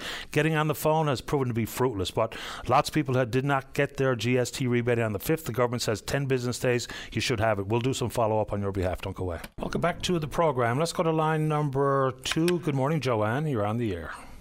Uh, good morning, Paddy.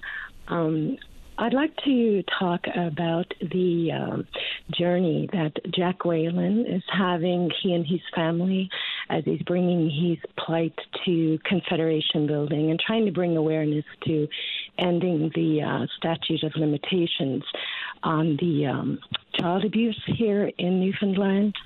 So I, would like to talk about that from more from um, uh, an emotional side rather than a political one. So I think that um, I have to start from the beginning. So, about, um, I am from Newfoundland, born and raised, but I live in Ontario. I live half the time Newfoundland, half the time Ontario for the last number of years now. So, about a year or so ago, I began this study into uh, the First Amendment audits in the United States regarding policing. Now, this will all make sense. We'll come back in a moment regarding policing and so on. I did that because I am a business owner and I wanted to be able to provide the best I could for my clients. And I wanted to know about basic human rights, uh, Canada, United States, so on and so on.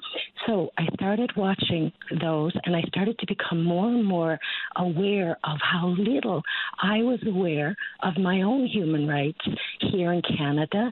And uh, of all the years that I've been on the planet, of all of my, you know, working, living in different provinces, I, I had no idea that I was so unaware of our basic human rights. So I started to look at it more here in terms of Canada, of course. And uh, at the same time, Jack Whalen was uh, it appears he was starting to try to bring light to what was happening here in our province because uh, um, I'm currently on the island right now. And uh, so, what was happening here on the island in terms of the statute of limitations regarding the, uh, a victim being able to take um, action, um, uh, civil um, lawsuits, where he's able to, a victim is able to take a lawsuit against their abuser. Well, here in Newfoundland, I learned, and as we all are learning now, uh, a victim only of a child abuse, not uh, physical abuse. Now I'm, I'm, speaking specifically of physical abuse. So a victim of uh, physical abuse only has until uh, two years after the abuse or two years after it becomes known to them. Now there's a lot of, of the politics in there, and I'm sure others will can speak on that. But Let me interrupt for a second, Joanne.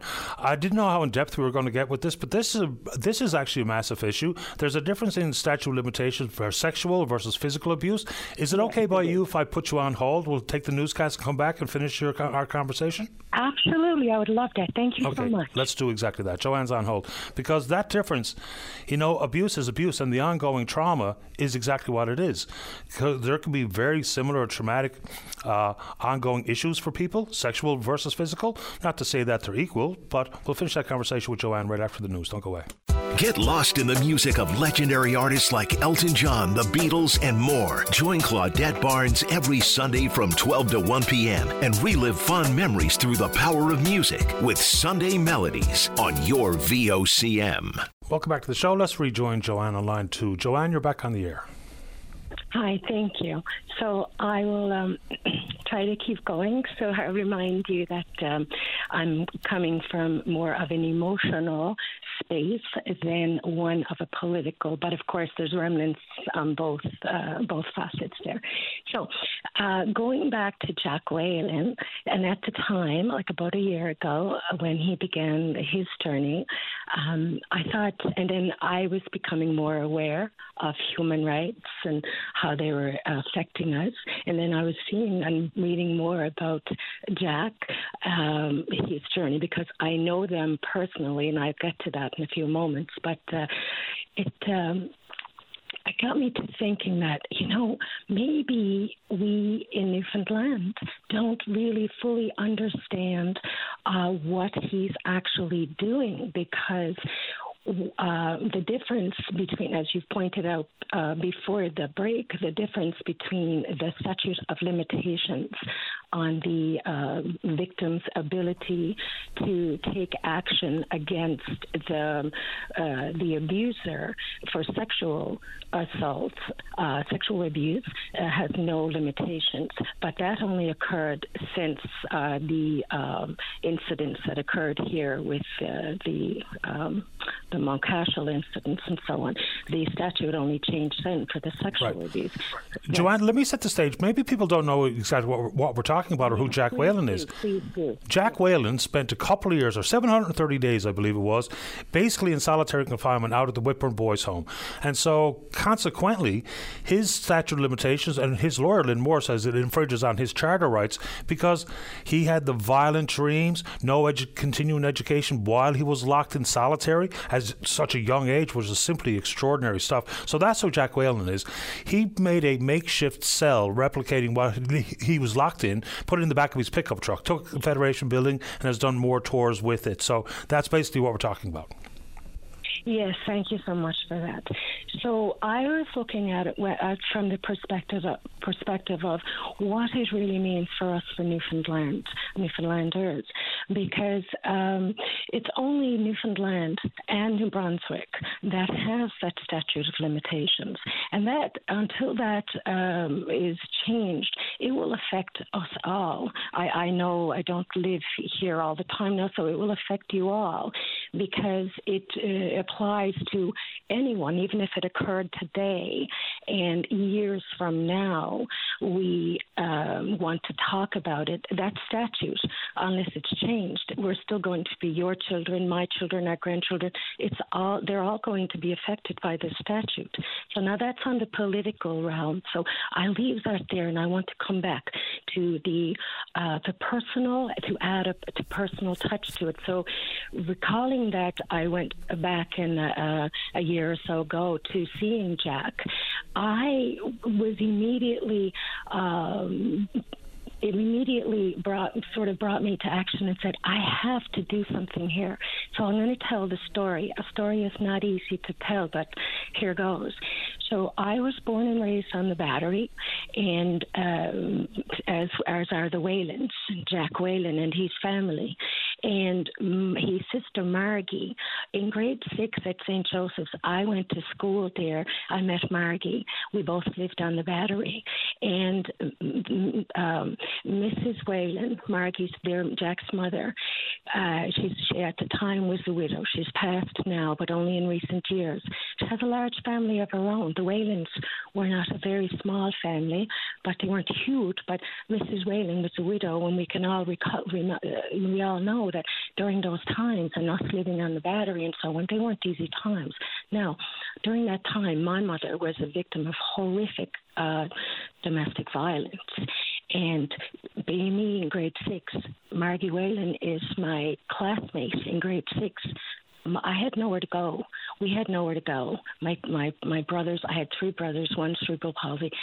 Many will recognize me and my family, my voice and the story. So. Um, I'm almost 60 years old today now, so I'm, this is many years ago. So Margie, where I used to go to do the projects at the Whalen's house and my school projects, and Margie said, "You could sleep here." And Mrs. Whalen, no questions asked, no money, just no, no, nothing. You know, she said, "Come here whenever you want, and I'll let you sleep here." For two years, from the time I was 11 years old till the time I was almost 13 years old, Mrs. Whalen and the Whalens, they kept me safe. They they kept me from having to go into a um, Mercy Convent orphanage. You know, back and forth. They helped my mother, who was she needed so much help. She needed so much help. It was only her and my grandmother and the four of us kids. That's all it was. So that's my passion plea there. But now, on a bigger scope, I got me to thinking. My heart bled for that because I thought here is one man trying to tell his story on behalf of all men. What people don't realize, what people outside of this province perhaps don't realize, is Newfoundland men are strong, proud men. They come from a history uh, of strong, proud men who don't want to talk about things of nature like that, where they're okay. Where they're feeling. Sorry. So where are we going though, Joanne? Just make sure we're on track. So we're going with I trying to bring out the story of where how what Jack is doing is not only bringing light to changing the physical the statutes of limitations, but also giving I believe giving a voice to all Newfoundlanders to be able to say that it's okay to talk about physical abuse. It's okay to reach out and ask for help. It's okay to be able to redress your grievances to the government if you feel that it's uh, you're not being heard. I believe that on a personal level, his story is very difficult to tell, mm-hmm. and that it's difficult for all people to tell these stories, and that here on our island here, where Newfoundland and New Brunswick are the only two provinces that has this statute of limitations. If people understood that if we came together and we uh, were aware of how this is affecting us not only on the political aspect of it, but on the emotional, then you'll get to see that there's a real face, real this this represents a face of uh, pain and uh, a history of uh, not being able to talk about abusive issues. Fair enough. And the the statute of limitation on sexual abuse only changed as a result of the Hughes inquiry regarding Mount Cashel. And the thought, and this came from Helen Conway Ottenheimer, who's the justice critic, she wonders aloud whether or not we're not going to see a change to the statute of limitations on physical abuse with the unknown cost, because there will be a cost to government, and wonder whether or not that's their motivation politically for not changing that statute of limitations on physical abuse. I appreciate your time and the thoughtful conversation, Joanne. Thank you. Thank you. Take care. Bye bye. All right, uh, let's get a Facebook scam warning from uh, Elizabeth on six. Elizabeth, you're on the air. Hi. Hi. How are you doing? I'm okay. How are you doing? Oh, not too bad. I, I was trying to get one of those scams. Okay, tell us what you've seen. I, I wonder, I wonder if, if it is a scam or not. What? Uh, I had a lady in two weeks ago for do some housework for me, as I can't do it myself. I can't get up on a chair. I got scoliosis. Okay, so what's the scam? Uh, I'm sorry. Cleaning the house. I wanted to come in to clean the house. I figured it'd take two days to do it, and she charged me seven hundred dollars. That sounds like an awful lot for two days worth of house cleaning. Yeah, but she came in and she only stayed four and a half hours. Okay. And took my money. Uh, well, I'm not sure what to say. So this is a local company. Uh, people will have you know reviews of whether or not this company does good work and they're reputable and they're trustworthy. You know, so I guess when people, especially when we're inviting them into our own home, is to make sure we know who we're dealing with. So you paid her seven hundred dollars. She was there for four and a half hours. Did the house get cleaned? No, only in places. Okay. She did so many walls, but she didn't go up to the ceiling like get on a chair or anything like that, right? Okay. And but when I was talking to her on the computer, she said she did a lady out in Burin for eight hundred dollars. So I figured she was a good lady. Okay. So I asked her to come in because I can't do it. So how many more around in Marystown is she scamming? Well, people should be aware of who they're getting in bed with or who they're doing business with, and whether or not the person or the company has a good reputation. Uh, you know, like most of us have to when we deal enter into any of these types of arrangements. Uh, anything else uh, before we say goodbye, Elizabeth? I I called the cops and I called three or four different places, and they were going to get back to me. Okay. But the cops said they couldn't do anything for me. Yeah, I don't know if she's committed an actual crime. It might be uh, irresponsible and predatory, but that doesn't necessarily mean they're going to face any criminal action. Uh, too bad it happened to you, Elizabeth. And so hopefully people won't fall prey to the same person who doesn't live up to the monies charged. You take good care. They, they said I could take it to court, but I don't have the money for to do that. Yeah, I understand. So is there, there's no one in, in Newfoundland that can give me a word or, or say anything that I can get my money back. Well, you can indeed go through the government at Service NL to make a complaint about any business that you've interacted with. So that's the one option you have. You can also put their name and make the Better Business Bureau aware of them. So those are the only two options that come with no cost. Mm. Very good. So I do that much. So if you just go to Google, if you use a Facebook, obviously you have a computer, go to Google, just put in the government of Newfoundland uh, service NL, and they'll come to their landing page, and then you'll see on the left-hand margin a place to make a complaint about a business. Okay. Okay. Good luck with it. Let me know. Thank, thank you. You're welcome. Bye bye. All right, final break of the morning. When we come back, a couple of callers want to talk about a couple of different uh, specific politicians. Don't go away. Welcome back to the show. Let's go to line number three. Good morning, Daryl. You're on the air. Oh, hi, Paddy. How you doing today? Not bad. You? Oh, I'm doing good. Thank you very much. Uh, Paddy, one calling about today there. I heard uh, you had Pierre Poilievre on your show there just over a week ago, be two weeks this Friday actually, and I, I really tuned into your conversation. I'm glad you had him on the show because he made total sense what he was saying in every aspect, and seemed like he got an understanding of our country. He's listening to the people, and he's putting his format to the people, saying this is what we got to offer, and I totally agreed everything he had to say, and he, he made a lot of sense in, in all aspects when you look at it in general. Yeah, we didn't get too much in the way of the social conversation uh, because that's going to be part of the decision making process people entertain. But there's some bits where I, you know, people will agree with one politician or another. So be it. It's you, it's your vote, it's your uh, your uh, consideration to, that we're talking about. But some of the things are just straight up exaggerations, though, right? Like, you know, I ask him directly about groceries because it's a problem. Food inflation is not coming back to earth. It's really not, and people are struggling. Even folks who have two working professionals in the home, the purchasing power for my dollar is really has really been eroded. But he's, he, you know, he basically said all we need to do uh, for, to control the price of groceries is axe the tax, and that's the carbon tax.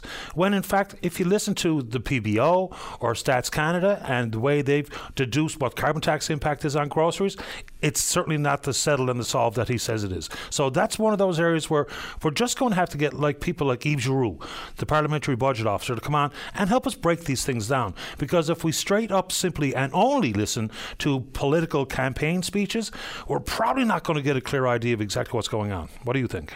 Uh, no, I agree with you, Paddy. That makes total sense what you just said there. You got to get the people on your show and explain things that are should be dealing with this directly. And I, I totally agree uh, what you're saying, totally. But I'm going to add to the mix as well.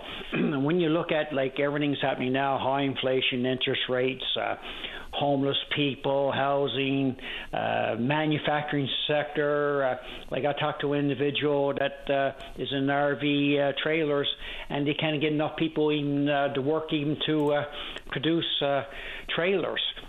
That's just a good example, but all uh, aspects of every sector is being affected.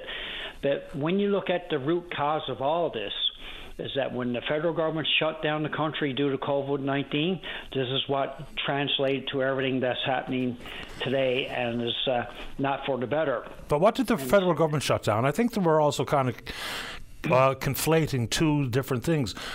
For the large part, uh, decisions based on what could stay open, what could not stay open, were made by prov- uh, provincial premiers, not by the federal government.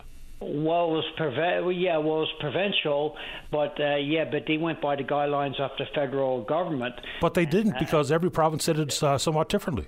Yeah, yeah. The, I know we all got our uh, uh, uh, health uh, minister of health or whatever the major decisions, but a lot of it was uh, based on the federal level as well. But but when you look at the root cause of it, this COVID 19, the Canadian government was aware that this COVID was going to come to this country and was nothing done about it until afterwards, and then it went rampant, as you know.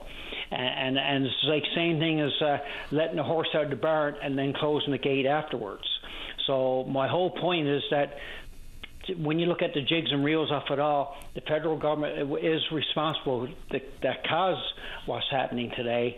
And it's like if me or you or anyone makes a mistake, we got to own up to our mistakes and try to correct it.